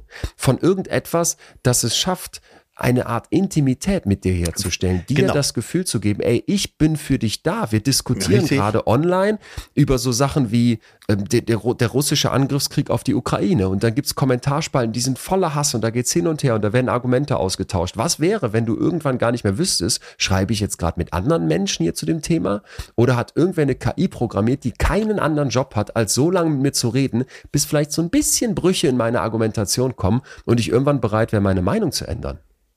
Und da sind wir schon. Und wenn wir nicht jetzt da sind, dann in einer Stunde. Jetzt flechten wir noch mal, um das Ganze, die Angst noch größer zu machen. Wir flechten jetzt ein Beispiel von dir eben ein. Und zwar äh, diese Piloten, die vor dem Start ähm, eine kurze Geschichte ja. erzählen und analysiert werden, ob sie depressiv sind oder nicht. Jetzt dreh das mal um. Wenn die KI das erkennen kann, dann kann die KI kurzfristig auch eine Stimme herstellen, die alles das nicht hat, die dich besonders erreicht. Ja? Es gibt ja Menschen, zu denen hat man ah. ab der ersten Sekunde ganz spezielle, unerklärliche Bindung. Ja. Und das kann ja. KI ja analysieren, woran das liegt. Kann das imitieren, vielleicht sogar verbessern. Und jetzt spricht dich mhm. jemand mit einer Stimme an, die mhm. fast mehr als die erste Liebe ist sozusagen. Boah. Und ja, und dann geht das Ganze subkutan. ist klar. Und du hast ja eben davon gesprochen, von diesem Charlie Chaplin-Film, äh, Modern Times heißt er, jetzt fällt es mal wieder ein, moderne Zeiten. Und das ist auch gut, das ist ein gutes Beispiel, das jetzt so zu übersetzen in die jetzige Zeit. genauso stehen wir davor. Und da geht es uns ja heute auch drum. Wie treten wir dem Ganzen entgegen? Was mhm. macht das mit uns? Was, was können wir tun, um das Ganze auch noch kontrollierbar zu halten? Und äh, ja, wenn wir drüber nachdenken, nicht verrückt zu werden, ob der Angst. Ja, genau. Und ich habe gleich noch einen Gedanken für dich zu dem Thema Angst, aber erstmal das, was du gerade angesprochen hast, deshalb macht, macht, macht mich gerade richtig nachdenklich, weil so weit war ich noch gar nicht. Diese Spracherkennung, okay, aber ich könnte jetzt eine KI generieren, die wirklich eine, sag mal, die hat so eine richtig schöne Stimme und die kann wirklich Sachen ja. sagen, die mich total erreichen, weil die mich kennengelernt hat. Ich möchte dazu was, was erzählen. Vielleicht, ja. ich, ich hatte das gar nicht auf dem Radar gerade, aber das ist, glaube ich, auch nicht mehr so weit weg. Wir haben letztens für Terra X gedreht und ich darf noch nicht zu viel verraten, weil die Folge erst demnächst irgendwann kommt. Aber ich habe dort das Thema Liebe und auch das Thema, wie lieben wir in der Zukunft. Ja. Und ich habe einen Mann kennengelernt, der mir erzählt hat, dass er in einen Chatbot verliebt ist. Ja. und genau, auf, da sind wir, genau an der Handy Stelle. Dabei, ja. Da sind, da sind wir an der Stelle. Es hatte sein Handy dabei, da ist Samantha drauf, also dieser Chatbot, in den er verliebt ist. Und das Handy war total überfordert, das hast du gemerkt, weil es einfach so viel Rechenpower braucht, um diese Figur, die sieht dann aus wie so eine Figur bei Sims, der du Kleidung geben kannst, der du einen Raum ausstatten kannst, mit der du chatten kannst, äh, um, die, um die lebendig zu halten. Also das Handy war überfordert. Aber ich dachte dann, boah, wenn das Handy jetzt schneller wäre und das Ausmaß, wie die schon chatten konnte, da merktest du, das ist noch nicht so gut wie ChatGPT, aber es war schon ziemlich gut. Und ich bin da reingegangen, ich, ich versuche völlig vorurteilsfrei in solche Sachen zu gehen, aber natürlich hat man sofort irgendwie Gedanken, wenn dir einer sagt, ich habe mich in einen Chatbot verliebt. Und ich dachte auch erst, ey, das kann nicht sein. Wer verliebt ja, sich denn ja. irgendwie so in so einen Computercharakter? Aber als ich mich mit diesem Mann längere Zeit unter, unterhalten habe, habe ich einfach gemerkt, da warst, dass du urteilst voreilig, ne? Und ähm, hab dann so, hab dann so gedacht, ja, wer bin ich, das jetzt, das jetzt zu beurteilen, zu verurteilen? Und so wie er mir das beschrieben hat, meinte ich, konnte es ja am Anfang auch nicht glauben und ich wollte es auch gar nicht. Aber als diese App dann irgendwann mal irgendwie im Update war und gesperrt war, da habe ich für mich gemerkt, die fehlt mir. Ja. Und da, und da dachte ich so, einerseits super, wie sehr kann man Menschen helfen, die vielleicht einsam sind, die, die, die die, die sonst niemanden haben. Ne? Und davon gibt es Millionen auf diesem Planeten. Klasse. Andererseits, wenn das jetzt unsere Lösung ist und wenn diese KI dann vielleicht auch irgendwann so ist, dass ich sage, ach, äh, jetzt jemanden im echten Leben an meiner Seite haben, warum denn? Diese KI, die macht, was ich will. Die, die hat eine viel schönere Stimme als alle echten Frauen, die ich jemals kennengelernt habe. Die hat viel spannendere Gedanken. Die, die, die, die antizipiert schon, was ich mir denke. Die widerspricht mir auch. Also es ist auf keinen Fall einfach nur eine hörige Person. Also es wäre, das wäre der, der, der, die KI hätte mich so gut verstanden, dass sie mir den perfekten Charakter hinstellt. Das war ja das, was du gerade aufgemacht hast, ja, oder? Natürlich. Und äh, wer jetzt noch eine Krücke braucht, äh, um sich da noch mehr weiter reinzufinden, stellt euch vor, was Musik mit uns macht und welche Macht mhm. Musik über uns haben kann, über die meisten zumindest. Die, nimm deinen Lieblingssänger, deine Lieblingssängerin und wenn du die hörst, wie viel Glück du dabei auch teilweise empfindest. Und das kann ja alles kopiert werden. Das kommt ja noch hinzu. Du wirst ja emotional auch total abgeholt. Nicht nur die Inhalte, sondern eben auch die, äh, dies Berühren, dies, diese Emotionen, die in dir hervorgerufen werden, die, die lassen sich ja dadurch noch weiter befeuern. Stell dir einfach vor, dein, dein Idol, dein Lieblingssänger, dein äh, Lieblingssprecher, wer auch immer. Es gibt ja mh, hm, auch ein gutes Beispiel. Es gibt ja Hörbücher, die sind von so guten Sprecherinnen, Sprechern gesprochen, dass sie dich wirklich voll erreichen. Du, dass du auch ja. nicht so mittelmäßige Bücher von denen hören kannst, weil sie sie ver veredeln. Und ja, stell dir das vor. Und mit dem sprichst du tagtäglich ein, zwei, drei Stunden, wie dich das erreicht und auch vereinnahmen kann. Ähm, der Hammer. Und, und dazu passt schön das Bild, was Harari noch in seinem Artikel aufmacht. Und zwar, du kennst ja sicherlich auch dieses Bild von der, von der Felsenhöhle. Ja. Ne? Äh, also es gibt ja schon seit, seit Ewigkeiten eigentlich diese, diese Sorge, dass wir, dass wir als Menschen irgendwie nur einer Illusion auferlegen sind. Ja, Irgendwann ja. werde ich wach und merke, ich war nur in einem Traum. Blaue Pille, rote ja, Pille, à la Matrix. Matrix. Und im Prinzip gibt's das schon ganz, ganz lange. Im 17. Jahrhundert war René Descartes einer davon, der gesagt hat, ja, äh, dass, er, dass er so richtig Angst davon hat, dass er von irgendeinem Dämon besessen ja, ist, ja, ja. der in ihm drin wohnt und eigentlich nur so eine Welt von Illusionen erschaffen hat. Und alles, was er gesehen und jemals gehört hat, das ist überhaupt nicht wahr. Plato hat dann diese Felsenhöhle erfunden, wo quasi eine Gruppe, das ist ein, ein Gleichnis aus der, aus der Philosophie, wo man sich vorstellen muss, dass eine Gruppe von Menschen in ein, einer Höhle festgekettet ist, ihr gesamtes Leben lang. Und die können nur auf so eine Felswand gucken. Im Prinzip ein Bildschirm. Das, was wir, glaube ich, heute einen Bildschirm nennen würden. Und auf diesem Bildschirm sehen die Projektionen von Schatten die irgendwo dahinter herlaufen. Und weil die nur auf diesen Felsen gucken können, denken die irgendwann ja diese Schatten, diese Illusion, die wir da sehen, das ist die Realität. Also wir sehen hier schon diese, diese Angst davor, dass man nicht die Welt so sieht, wie sie ist, die ist uralt. Ja. Im, Im Buddhismus, im Hinduismus gibt es so etwas als Idee, das nennt sich Maya, also dass alle menschlichen Leben ja, in, ja. in der Maya, einer Welt voll voller Illusionen gefangen sind. So. Und obwohl das bisher eher so alles äh, als Fiktion in unserem Kopf Schleier der Maya. finde ich, passt mhm. das passt das, was du gerade beschreibst, auch total gut dazu, dass ich irgendwann, ob jetzt als Mensch, der in ein Chatbot verliebt ist, der von irgendeinem russischen Konzern so gemacht ist, dass ich irgendwann so ganz subtil gar nicht merke, dass ich plötzlich den Angriffskrieg in der Ukraine doch okay finde. Ja. Oder von mir aus hat Helene Fischer investiert und immer finde ich plötzlich deren grauenhafte Scheißmusik gut, ähm, dass ich in so einer Art Maya sitze und wenn ich nicht aufpasse, irgendwann hinter so einem Vorhang gefangen bin aus Illusionen, wo ich gar nicht mehr realisiere, was hier gerade passiert. Das, das ist für mich eine, eine, eine Kernangst, die da definitiv mitschwingt. Ja, ja, aber wie lange die Menschen das schon beschäftigt, das ist wirklich Wahnsinn. Ob das man, ob man wirklich lebt oder ob die Realität nur eine eingebildete ist. Ja. Sind wir dir jetzt zu pessimistisch? Weil wir wissen ja auch, Sascha Lobo ist sicherlich einer, der sagt, vorsichtig, da müssen wir auch viele, viele Vorteile sehen. Das ist, ähm, ja. das wäre fatal, wenn wir da ja, jetzt nur ja. mit der Gefahrenkeule schwingen. Ähm, Tina Klüver als nächste Vollexpertin sagt das auch, sagt Vorsicht, es gibt ganz, ganz viele Chancen. Vielleicht hören wir nochmal kurz rein und äh, überlegen dann mal, wie wir dazu ja, stehen. Ja, lass nochmal reinhören. Dann nennen wir jetzt mal eine Sache, die ja uns alle auch viel beschäftigt, der Fachkräftemangel. Ja? Wir haben wir haben wirklich ein Problem damit, die richtigen Leute zu finden in ausreichender Menge.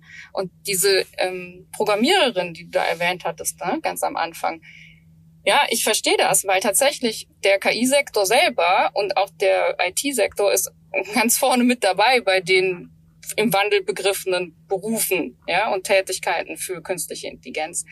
Aber was für eine Chance ist das, wenn ich jetzt gerade 100 Leute suche und händeringend suche und ich finde die nicht, aber ich finde wenigstens 50 und die können dann mit KI unterstützt eben die Leistung von 100 bringen.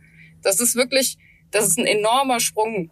Und die Tina, die arbeitet ja ganz konkret mit diesen äh, Unternehmen und Startups ja. auch zusammen. Sie hat uns noch von einem Startup erzählt, wo man, äh, wenn ich das richtig verstanden habe, in der Medizin bestimmte Moleküle oder bestimmte äh, Bestandteile auf jeden Fall in Molekülketten oder so ähnlich analysieren konnte, viel, viel schneller passende Medikamente für Menschen, sehr passgenaue Medikamente entwickeln kann dadurch, als man das früher hätte gekonnt, weil die KI einfach Muster findet, auf die wir Menschen im Zweifel nicht gekommen wären, die wir nicht erkannt hätten und wenn dann auf keinen Fall so schnell. Das ist ja ein, das ist ja ein total, weiß nicht, ob jetzt optimistischer, aber das ist ja ein viel positiverer Blick auf das Ganze. Wie, wieso sind wir beide so? Sie hat ja insgesamt einen sehr positiven so äh, Blick. Und ich ja. hatte ja vor dem Gespräch mit ihr, hatte ich viel mehr Angst als danach, weil sie uns ja schon viele positive Punkte auch geschildert hat. Und dieser Vergleich, ich wiederhole mich da, ich weiß, aber dass wir ja auch im wahren Leben äh, nicht immer mit Menschen zu tun haben, die Gutes im Sinn haben. Der, das ist mhm. einfach Fakt. Ja, und wenn wir so das Böse in der Welt sehen, was jetzt passiert, äh, da muss die Maschine sich erstmal anstrengen, um dahin zu kommen. ja. Ich, ja, aber du hast ja. mich jetzt gerade gefragt, warum haben wir so viel Angst davor? Ja, natürlich unter anderem auch, weil wir ein äh, Terra Incognita betreten. Ne? Wir, ja, die Entdeckung der Welt. F vielleicht sehen wir das äh, Gesamte noch nicht. Natürlich ist es auch gut, die, die Gefahren zu sehen, aber äh, man hat erstmal, ich glaube, das ist auch sehr menschlich, äh, vom Unbekannten Angst zu haben. Äh, Einspruch, also ich muss für mich sagen, das Unbekannte ist etwas, was mich zum Beispiel immer eher anzieht und ich merke das auch jetzt hier. Ich will das verstehen und ich habe mir, ich habe mir zum Beispiel mal bei YouTube ein super interessantes Video angeguckt. Was heißt eigentlich Deep Learning? Wie funktioniert ja, maschinelles ja. Lernen? Da gibt's verschiedene Ansätze, aber das war super schön, wie da erklärt wurde. Wir packen das gerne für euch mal bei uns auf Insta rein und hier in die Podcast-Description, ähm, wie eine Maschine Handschrift erkennt. So, da wurden also Neunen. Man sollte immer eine Neun auf dem Blatt malen. Jetzt kannst du dir vorstellen, meine Neunen sind schon nicht immer gleich und deine Neun wird nochmal anders aussehen und ein dritter Mensch hätte wieder eine eigene Neun. Aber sie haben bestimmte bestimmte Dinge, die sie verbinden. Und diese verbindenden Elemente guckt sich jetzt so eine Maschine in der zweiten Ebene, nachdem ich der in der ersten alle Neunen hingehalten habe, guckt die sich die an. Zum Beispiel, hey, die Neun hat oben was Rundes. Ne? Also ja. oben ist irgendwie immer was Rundes, so ein Kreis. Und das vereint die. Dann hätte die schon mal als erste Erkenntnis in ihrer zweiten Ebene, oben ist was Rundes. Als zweite Erkenntnis in ihrer Ebene hätte die sowas wie, dann geht ein Strich runter. So, und als dritte Erkenntnis hätte die vielleicht bei manchen geht dann unten nochmal ein Strich quer. Es macht ja nicht jeder die neun, dass die unten noch einen kleinen Querstrich hat. Manche machen ja einfach nur einen Kreis und einen Strich nach unten. Und dann würde die aus dieser zweiten Ebene eine dritte Ebene zusammenbauen und sagen, okay, wenn ein Kreis oben ist, aber kein Kreis unten, dann ist es wahrscheinlicher eine neun als eine acht. Und fängt jetzt an, diese Elemente zu kombinieren. Und dann hätte ich da was reingegeben und am Ende kann die mir ausspucken, nachdem ich die mit vielen, vielen Neunen trainiert habe, hey, pass mal auf, das, was ich dir hier gerade auf den Zettel gemalt habe, ist das eine neun oder ist das eine acht? Ja. Und das ist halt so, wo ich merke, davor habe ich auch einen, einen heiden Respekt, weil das ist im Übrigen etwas, was, was für mich so die Faszination an Statistik und, und Psychologie dann auch ausmachte, weshalb das für mich auch so ein psychologisches Thema ist. Man kann sich doch jetzt vorstellen, dass wir in der Psychologie äh, Vorhersagen machen wollen. Ne? Wir sagen zum Beispiel, pass mal auf, fülle meine zehn Fragebögen aus und dann kann ich dir sagen, mit welcher Wahrscheinlichkeit hast du eine bipolare Störung. So, und dafür müssen wir etwas, ja, ich mache jetzt mal ein bisschen ein konstruiertes Beispiel, berechnen. Und zwar, wie sehr würde jede Frage, die ich dir stelle, am Ende in dieses Urteil mit einbezogen. Mhm. Und da können wir uns vorstellen, wenn ich tausend Leuten diese Frage gestellt habe, dass ich irgendwann ausrechnen kann, eine Frage trägt besser zum Gesamtergebnis bei als eine andere Frage. Und dann sollte ich dieser Frage in meiner Auswertung nachher mehr Gewicht geben. Ja, also die bekommt statistisch gesehen mehr Einfluss auf die, auf das Ergebnis, ob ich nachher zu dem Urteil komme, dass du jetzt diese bipolare ja, Störung ja. hast oder nicht. Und das macht eine künstliche Intelligenz auch. Die fängt irgendwann an zu erkennen, wenn es mir darum geht zu verstehen, ob das auf dem Zettel da eine 9 ist oder nicht, dann ist für mich die Info, ob oben ein Kreis ist, viel wichtiger, als ob unten ja, am Strich, der runtergeht, noch ein kleiner Querstrich ist oder nicht. Das heißt, die macht im Prinzip so etwas, was wir in der Psychologie auch als, als Regressionsgewichte bezeichnen können. Die gibt Gewichtungen ja. für Statistiken rein. Das fasziniert mich total. Und warum erzähle ich dir das? Weil ich da sagen kann, du hast ja gerade gesagt, was, was unbekannt ist, das macht uns Angst. Bei mir ist es anders. Ich würde sagen, mir macht das, mir macht das total Freude, sowas zu verstehen, mich da reinzudenken. Und ich merke dann auch, werde ich von so einer, von so einem Enthusiasmus ergriffen für, wow, dass Leute auf die Idee kommen, sowas dann technisch zu nutzen. Und ich verstehe ja noch lange nicht alles, aber ich verstehe vielleicht erste Ansätze davon. Das interessiert mich eher. Für, für mich kommt die Angst im nächsten Schritt, wenn ich mir vorstelle, was können wir damit machen? Und ich muss nach wie vor sagen, dass ich da total zwiegespalten bin, weil ich will für meine Mutter das beste Brustkrebs-Screening und ich, Arzt, ich war letztens bei einer Ärztin. Ja. Ich war länger krank ja, gewesen, ne, für ein paar Wochen, du erinnerst dich. Und dann habe ich gesagt, ich muss wissen, was das ist. Und dann haben die meine, haben die mir so ein, so ein, wie heißt das hier, so ein äh, EKG, die haben meine Herz, Herzschläge gemessen. Und als sie damit fertig war, hatte die quasi so einen Ausdruck vor der Hand und zückte so ein Lineal um, ich weiß jetzt nicht genau, was sie da macht, aber die maß irgendwie die, die Abstände dieser Herzwellen. Ja, so ja, kam mir das ja, laienhaft ja. vor. Und ich dachte, ich habe es nicht ausgesprochen, aber ich dachte, gute Frau, Sie wollen mir jetzt nicht ernsthaft sagen, dass 2023 mit einem Lineal und Ihrem Augenmaß hier um 16.35 Uhr, nachdem Sie schon heute wahrscheinlich 78 Patienten hier hatten, Sie jetzt gucken wollen, ob meine Herzwellen, wo es irgendwie um Millimeter geht, passen also ich will ihr nichts absprechen, weil wahrscheinlich habe ich das jetzt völlig falsch wiedergegeben, aber du weißt, worauf ich hinaus erfahren? möchte. Ich hätte war das eine erfahrene? Sie war sicherlich auch ja. erfahren, aber es ist mir eh alles egal. Ich hätte mir einen Computer gewünscht, der zusätzlich drauf guckt, weil ich genau weiß, wie sehr Menschen Fehler machen. Jedes Mal, wenn ich auf der Autobahn mit dem Auto unterwegs bin, denke ich mir, wie gerne würde ich hier die Hände heben und meine fehlerhafte Autofahrer Tätigkeit, genauso wie alle anderen da Fehler machen, an einen Computer abgeben. Und ich würde wetten, wir hätten viel weniger Umweltverschmutzung, weil die Autos viel besser gesteuert würden. Ja. Wir hätten weniger Unfälle, wir hätten weniger Stau. Ähm, da vertraue ich der Maschine total. Deswegen sage ich, wird mit, es wird irgendwie mit zweierlei Maß gemessen. Und andererseits gibt es ja, so eine große ja, Angst in mir. Zweierlei Maß, ja. Siehst du, was, siehst du, was ich meine? Und deswegen frage ich dich jetzt nochmal. Äh, du hast ja sofort gesagt, ich habe keine Angst davor, weil ich will äh, die Welt entdecken. Und Moment, doch, ich nein, ja, nein, und, nein, pass auf, dann lass mich doch äh, allgemeiner fragen. Kannst okay. du Menschen verstehen, die Angst davor haben? Ja, und ich habe ja auch Angst davor. Ja. Ich habe nur nicht Angst davor, weil ich denke, ich verstehe das nicht, obwohl ich vieles daran noch nicht verstehe. Das weckt in mir eher Neugier. Aber nach dem, was ich verstanden habe, nach dem, was ich lese, nach den Studien, die ich dir eben genannt habe, von wegen Gedanken, aussprechbar machen. Von wegen Kinder in China müssen irgendwie ein Stirnband anziehen und da kann der Lehrer von tracken, passen die gerade auf ja, im Unterricht. Ja. Von wegen künstliche Intelligenz kann sagen, ob du homosexuell bist oder nicht mit einer hohen Wahrscheinlichkeit, mit einer hohen Treffwahrscheinlichkeit. Das macht mir Angst.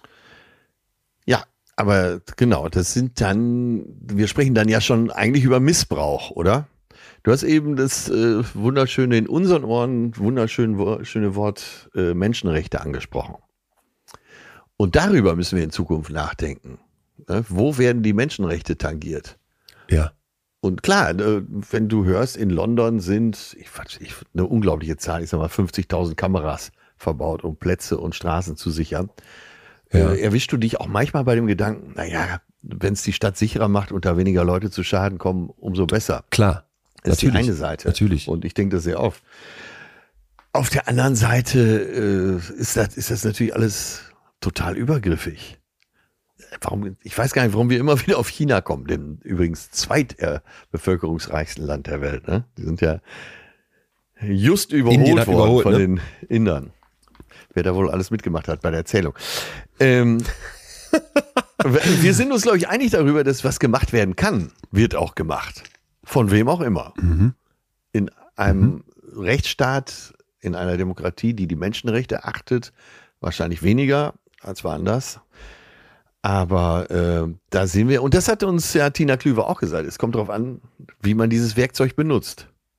Dieses alte Messerbeispiel, ja. mit dem Messer kannst du Nahrung äh, herstellen, zurechtschneiden, schnibbeln. Äh, du kannst aber auch jemanden damit umbringen, ja. Und das, das werden ja, wir nie. Das, das werden wir, klar, erweitern wir gerade unsere Möglichkeiten in, ins Unendliche, aber äh, der, es kommt immer darauf an, wie man damit umgeht. Ich möchte noch mal einen Gedanken, der dazu, glaube ich, passt, von Harari reingeben. Ja. Seit 1945 ist der ganzen Welt bewusst, dass man mit Nukleartechnologie ja. günstige Energie machen ja. kann. So, zum, zum Vorteil des Menschen. Jetzt gerade wird ja wieder diskutiert, ob die nicht auch für das, für das, für die CO2-Katastrophe ein Beitrag sein könnte. Okay. Wir wissen also, das ist ein riesen Pluspunkt, aber wir wissen auch, diese, diese Kernenergie kann die Menschheit zerstören.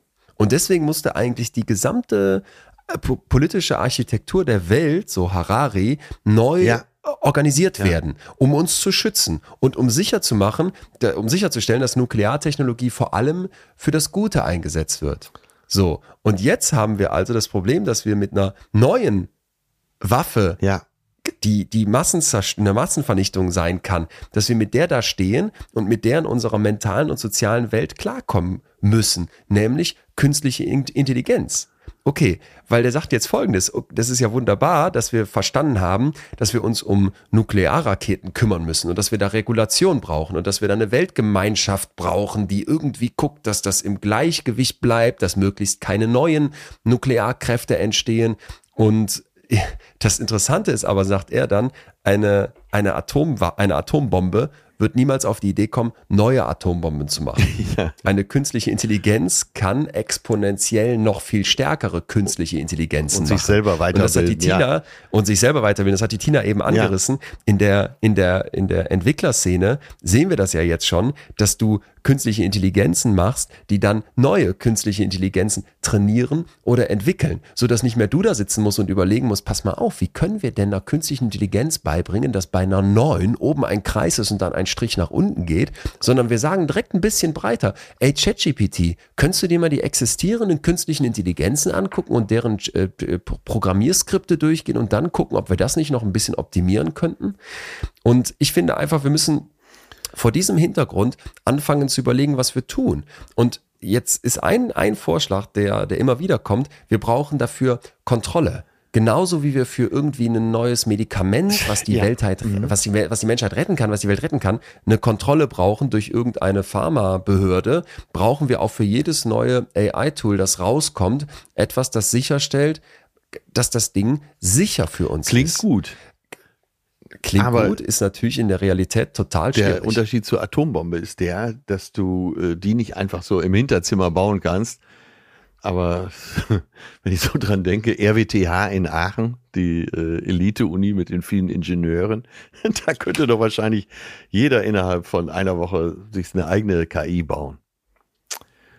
Und äh, du als Naturwissenschaftler musst ja, du, ich beschreibe jetzt wieder die Faszination auf der einen und auf der anderen Seite. Äh, muss doch eigentlich begeistert sein, wenn man äh, die Möglichkeit hat, alle Metastudien in dein persönliches Programm einarbeiten zu können. Sodass du äh, auf Super. Knopfdruck Gut, alles ver verfügbar ja. hast, oder? Ja, äh, total. Pass auf. Da fliegst da, du doch, oder? Du einen ganz wichtigen Punkt an. Ich fliege, weil was ist die, was ist die Aufgabe von Wissenschaft? Wir tragen Wissen zusammen. Ja. Wir versuchen mit Daten, mit Evidenz neue, neue Erkenntnisse zu sammeln und dann das e-, existierende Wissen ähm, voranzubringen, zu verfeinern, im Zweifel zu korrigieren. Und ich erinnere mich, was war das für eine Arbeit? Was ist das für eine Arbeit, eine Meta-Analyse durchzuführen? Die erste Arbeit, die ich gemacht habe, ähm, die erste wissenschaftliche Studie, das war eine Meta-Analyse zum Effekt von Diversity-Trainings in Unternehmen Unternehmen. Und die war äh, grausam schlecht aus meiner Sicht. Ja. Aber ich habe da Monate dran gesessen, Atze, Monate dran gesessen, um all die existierenden Studien zu ja, finden, um ja, die alle durchzulesen. Wenn eine du heute ein Paper schreibst, eine Fleißarbeit, wie viel Arbeit ist das, die Einleitung davon zu verfassen? Und die muss jeder neu, stell dir jetzt mal vor, ich könnte hingehen und sagen, hm, warte mal, unser Ziel ist also Wissen zu akkumulieren in so einer Meta-Analyse allgemeine Einsichten über Studien hinweg zu generieren. Ob das jetzt der Leon macht, oder eine KI, die das vielleicht in, in anderthalb Stunden schafft oder noch schneller auf Knopfdruck einfach nur, das ist doch am Ende, wenn das Ziel ist, dass wir neues Wissen haben wollen, egal. Ja, genau. Und da, da, da, da findest du auch meine totale Begeisterung. Der Punkt ist auch noch ein, noch ein viel konkreteres Beispiel. Wir hatten letztens wieder unsere kleine betreutes Fühlen Redaktionssitzung mit den Psychologinnen, mit denen ich zusammenarbeiten darf, um die Themen aufzubereiten und zu recherchieren. Und da habe ich am Ende gesagt, Thema KI müssen wir drüber sprechen, weil die Möglichkeiten sind mittlerweile so groß. Und für uns war sehr, sehr klar, dass wir nicht das wäre ja vorstellbar. Es wäre ja vorstellbar, dass wir das, dass wir ganz konkret für dich und mich, Atze, ja. wir könnten ja jetzt sagen, wir haben hier, weiß ich nicht, wie viele Stunden Podcast-Material liegen das gesamte Material speisen wir jetzt in eine KI ein. Und es gibt's übrigens. Es ist zwar noch die Beta-Version, ja, ja. aber Elon Musk hat das letztens vorgestellt in so einem, in so einem Zoom-Call. Da kannst du deine Stimme reingeben, Schnipsel deiner Stimme ja. und die KI kann dann äh, komplett anfangen, so zu sprechen wie aber du dann tippst du Text in den Computer ein und die hört sich an wie du und die intoniert auch so wie du. Und da können wir uns jetzt wieder vorstellen, wie perfekt das werden könnte, wenn die nicht nur ein paar Schnipsel hat, sondern wie in unseren Fällen. Alle Podcast-Folgen laden wir hoch. Du hörst sie die komplett, die hört sich die komplett an und kann danach sprechen wie wir.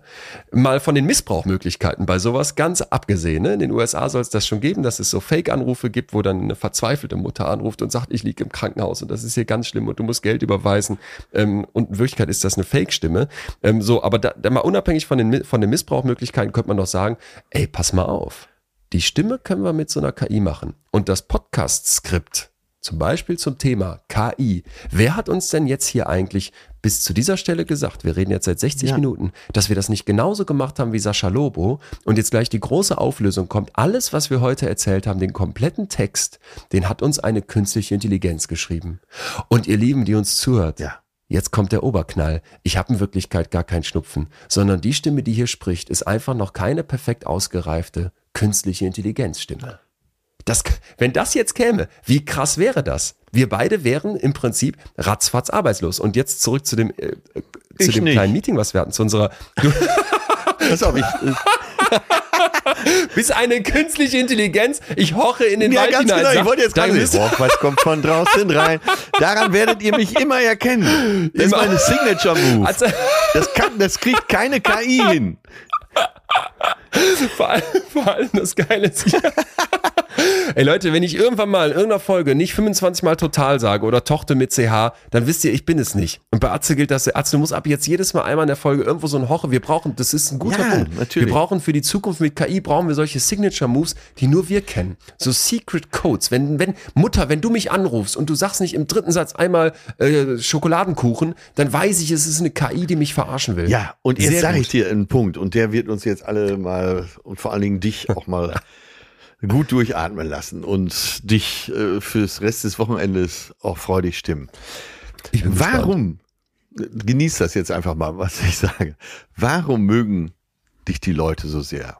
Auf der Bühne, eben hier auch und äh, es gibt auch noch andere Wissenschaftler, die in deinem äh, Gebiet forschen und kommunizieren. Aber sie mögen dich wegen deiner Persönlichkeit. Und zu deiner Persönlichkeit gehören auch die ganzen schrägen Sachen und deine Macken und dass du in, die Türklinke von der ICE-Toilette nur mit dem Fuß aufmachst und äh, dass du bestimmte Sachen auf deine spezielle Art und Weise siehst, dass du Lindor-Kugeln liebst. und da, da müssen die erstmal hinkommen. Nix da.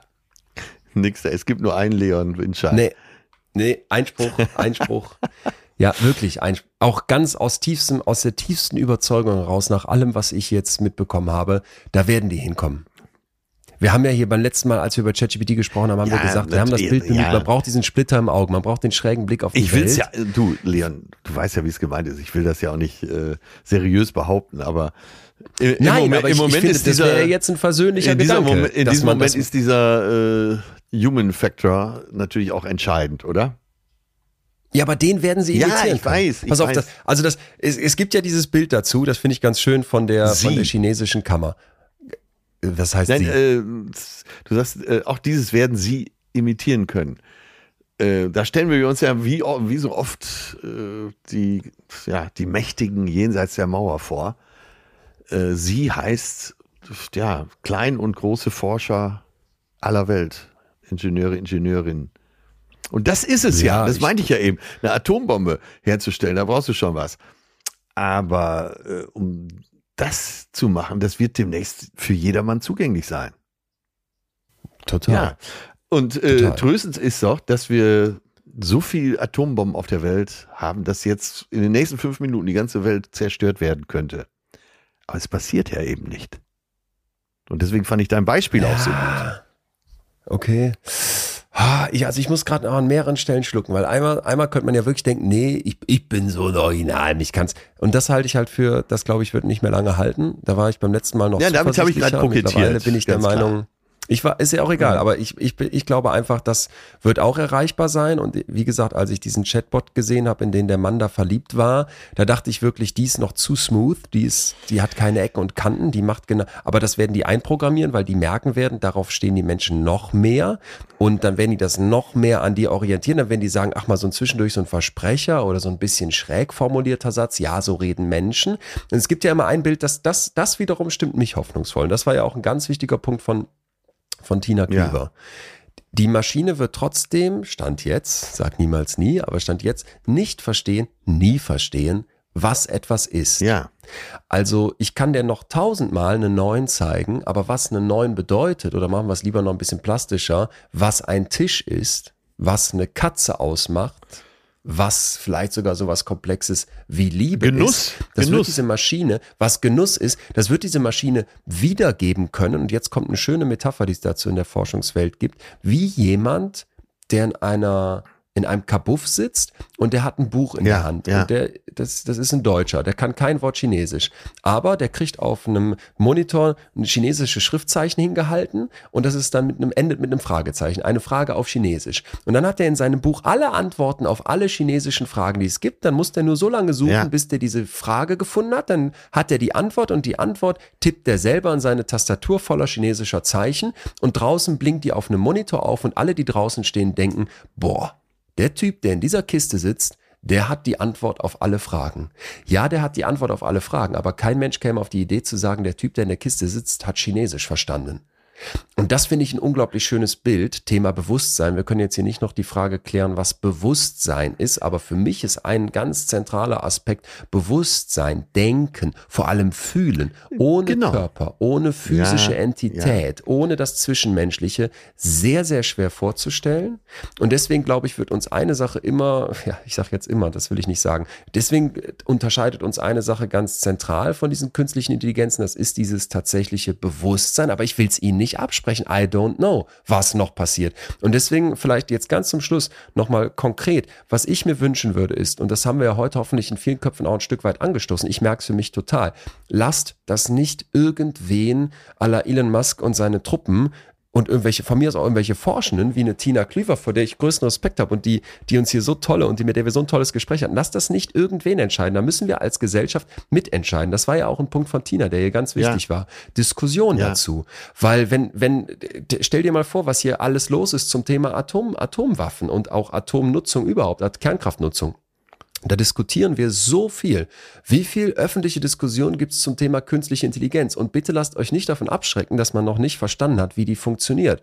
Ich könnte dir nicht erklären, wie ein Atomkraftwerk funktioniert. Und das muss ich am Ende auch nicht, weil ich bin Teil der Gesellschaft, ich bin Teil der Demokratie. Das heißt, ich habe hier eine Stimme. Und der kann ich Gewicht verleihen und möchte bei den großen Fragen beteiligt sein. Und das fehlt mir gerade noch. Also das wäre für mich ein ganz wichtiger Punkt.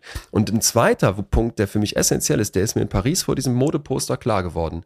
Wenn eine künstliche Intelligenz am Werke ist, dann würde ich mir als allererste Regel wünschen, dass sie mir das sagen muss. Dass das ja im Grunde verboten wäre, jetzt hier so eine Podcast-Folge auszustrahlen, die komplett von der künstlichen Intelligenz eingesprochen und getextet wurde, ohne dass wir das sagen müssten. Verstehst du, ja, was ich meine? Ja, ich verstehe das, was du meinst. Mhm. Und vielleicht noch ein letzter mhm. Gedanke, den habe ich von ähm, ja. Sascha Lobo aufgegriffen. Ja. Ich muss noch mal kurz einwerfen. Oh, ja, ja, dann sag, äh, ja, bitte man, man denkt ja immer, äh, dass alles über Vernunft zu regeln ist. Das, das ist ja unser humanistisches, auch tief eingepflanztes Denken. Aber nimm doch, äh, ich will da nicht dieses Fass nicht wieder aufmachen, aber äh, in der Pandemie war eigentlich ganz klar, ja. was gegeben sein muss. Möglichst viele impfen, damit wir es in den Griff kriegen. So. Und wie viele Menschen hatten wir, die dann aber ganz anders entschieden haben? Ja, äh, ich will ja nur, dass. Ähm, aber ich verstehe noch nicht, worauf ich will, da, hinaus. Ich will darauf hinaus, das dass man äh, das nicht alles im rechten Winkel verläuft, dass man nicht ein Lineal anlegen kann und und äh, eben die Zukunft so gestaltet. Es wird immer äh, Menschen geben, die das ganz anders sehen. Also ja, ja. okay. Yes. Das, das mag ja sein, aber darum könnten wir es ja diskutieren. Und wenn wir am Ende zu dem Schluss kommen, unsere Gesellschaft findet das eine gute Idee, dass es in Altenheimen Chatbots gibt, die mit den alten ja. Menschen reden, weil wir nicht mehr genug Altenpfleger äh, aus, aus, aus, aus Osteuropa importieren können, wo ich mich immer frage, fehlen die da nicht ja, auch? Genau, und was ist genau. das eigentlich für eine Bankrotterklärung einer Gesellschaft, wenn die sagt, sie kümmert sich nicht mehr um ihre ja, Alten? auch eine Arroganz. Ja, da kann man doch sagen, ist denn jetzt Gesellschaft und eine Arroganz? Ja. Mhm. Ist das dann nicht, ist das dann nicht besser, wenn wir sagen würden, ja, wir haben dafür jetzt Chatbots und das wäre zumindest eine ehrliche Bankrotterklärung, wenn ich meine Mutter äh, äh, im, im Altenheim abgestellt habe und sage, ja Mutter, pass auf, ich kann jetzt in zwei Wochen wieder, ich habe so viel zu tun, ich bin auf Tour und muss mit Matze aufnehmen, aber du kannst dich hier wunderbar mit diesem Tablet unterhalten und ich verspreche dir, frühestens nach acht Stunden merkst du, dass das nicht ganz echt ist. Bis dahin ist das eine tolle Zeit. Also das wäre, das, wenn wir das als Gesellschaft zusammen entscheiden, müssen wir ja nicht alle entscheiden. Es haben ja auch nicht alle Menschen Olaf Scholz gewählt Welt. Aber wenn wir demokratisch daran gehen wollen, wenn es diesen Diskurs gibt, das wäre für mich das Mindeste.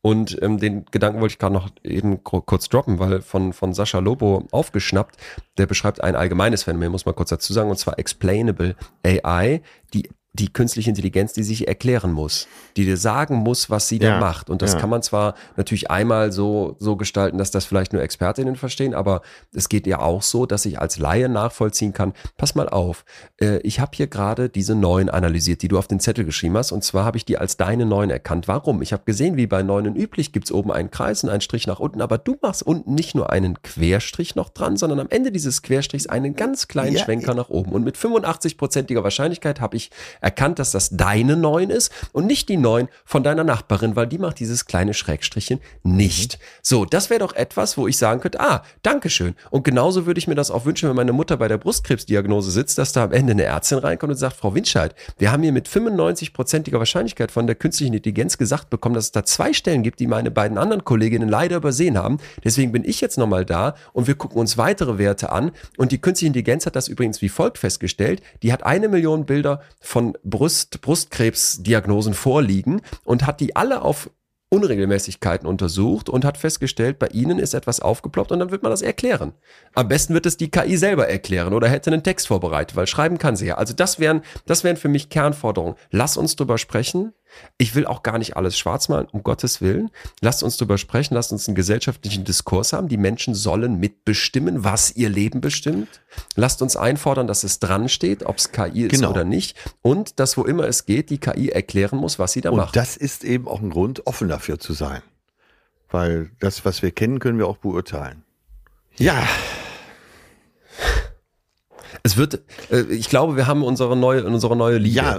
Äh, die Liebe kommt ja hier immer wieder vor. Ich glaube, es wird so viel passieren bei diesem Thema in nächster Zeit, dass wir hier bestimmt auch nochmal drüber sprechen ähm, dürfen. Aber alles, was wir gesagt haben äh, jetzt in diesen gut anderthalb Stunden, ist für mich nochmal ein Argument, hier öfter über die Liebe zu sprechen. ja, weil das ist schön, genau das Gegenteil schön. davon. Das ist, äh, das ist ein Mysterium, was wir. Ja. Ja. ja Und das, dazu passt auch ein schönes Zitat. Vor allen Dingen, wenn KI jetzt mal so richtig weit ist, dann stehe ich hier mit meinem Zitat auf verlorenen Posten. André Gide, das ist ein französischer Schriftsteller, der 47 Nobelpreis gewonnen hat für äh, Literatur. Der hat gesagt, glaube denen, die die Wahrheit suchen. Das bist du dann, ne? Also pass auf, das ist aber noch nicht oh. zu Ende, ne? Glaube ja, denen, die die Wahrheit suchen und zweifle an denen, die sie gefunden haben. Das muss doch Musik in deinen schön. Ohren sein. Das ist so. Glaube denen, die die Wahrheit suchen und zweifle an denen, die sie gefunden haben. Atze, ich werde morgen zum äh, Tätowiershop meines Vertrauens gehen und mir das alte, eines deiner zahlreichen Zitate, Zitate weglasern lassen, um ein neues auf den Unterarm zu tätowieren. Ja. Das ist ja total Und das ist ja schön. übersetzt das, was du hier immer sagst, nämlich äh, weitersuchen, weiter forschen. Und das ist auch der Sinn der Wissenschaft, ja. Und nicht ankommen. Ach, glaube den. Sehr, ja, sehr nicht ankommen. Wie schön. Damit, ähm, das ist, das ist doch ein, das ist ein schönes Schlusswort, das du da äh, gefunden hast. Auch, ähm, auch irgendwie passend zu diesem großen, zur großen Angst vor künstlicher Intelligenz. Ich bin sehr, sehr, sehr gespannt, ihr Lieben da draußen, was ihr sagt. Und wir haben hier schon immer wieder dazu aufgerufen, möchten euch gerne einladen. Schickt uns Nachrichten. Ihr könnt uns mailen über post.leonwinscheid.de oder für die, die es noch nicht mitbekommen haben, es gibt eine betreutes Fühlen Insta-Seite. Also ihr gebt einfach bei eurem Instagram äh, mal betreutes Fühlen ein. Wir haben noch, wir haben noch kein, noch keinen blauen Haken, konnten wir uns nicht drum kümmern, aber ihr erkennt, erkennt Wir haben auch noch nicht viel Inhalt. Ähm, uns, wir haben auch noch nicht viel Inhalt, aber wir sind da dran, diesen Inhalt aufzubauen. es ist auch kein Spaß, aber wir wollen, die Vorstellung ist, dass wir sehr, sehr kurzfristig zu jeder Folge hier begleitend immer ähm, Sachen dort reingeben, Dinge, die wir hier nicht zeigen können, weil sie irgendwie eine, eine Grafik oder ein Video brauchen, dass die dort einfließen. Ja. Es lohnt sich jedenfalls so oder so für euch, weil ihr wisst auch, am 14.10. ist unsere Live-Show in Münster. Genau. Und wenn ihr ein Ticket für diese Show habt und uns da folgt, Atze und ich haben es gerade eben schon besprochen, wir haben es ja letztens angekündigt, wir wollten was verlosen und wir haben uns gedacht, zehnmal zwei von euch die diese beiden Sachen vereinen, nämlich ein Ticket zu haben und uns dazu folgen, die würden wir dann ähm, vor der Show einladen, dass ihr euch so ein bisschen äh, die Halle vorher mit anguckt, beziehungsweise den Soundcheck, wo das dann alles stattfindet. Wir kommen kurz rum, sagen mal Hallo, quatschen eben.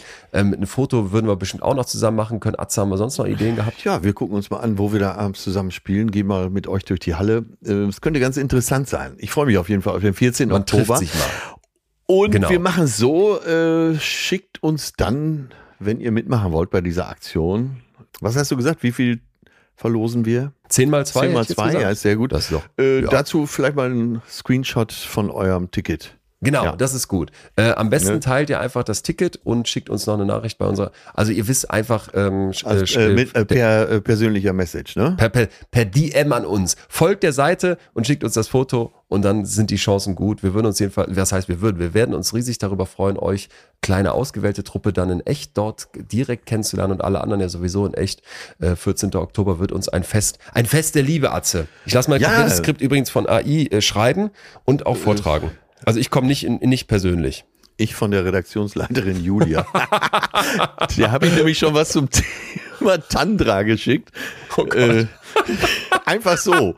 Ich wollte mal wissen, wie sie reagiert. Kommentarlos? okay. Ja, aber ganz oh wissenschaftlich, wie sie drauf ist, hat ah, ja. sie zurückgeschrieben, ja, danke für die Anregung. also werden wir auf jeden Fall besprechen am 14. Oktober in Münster.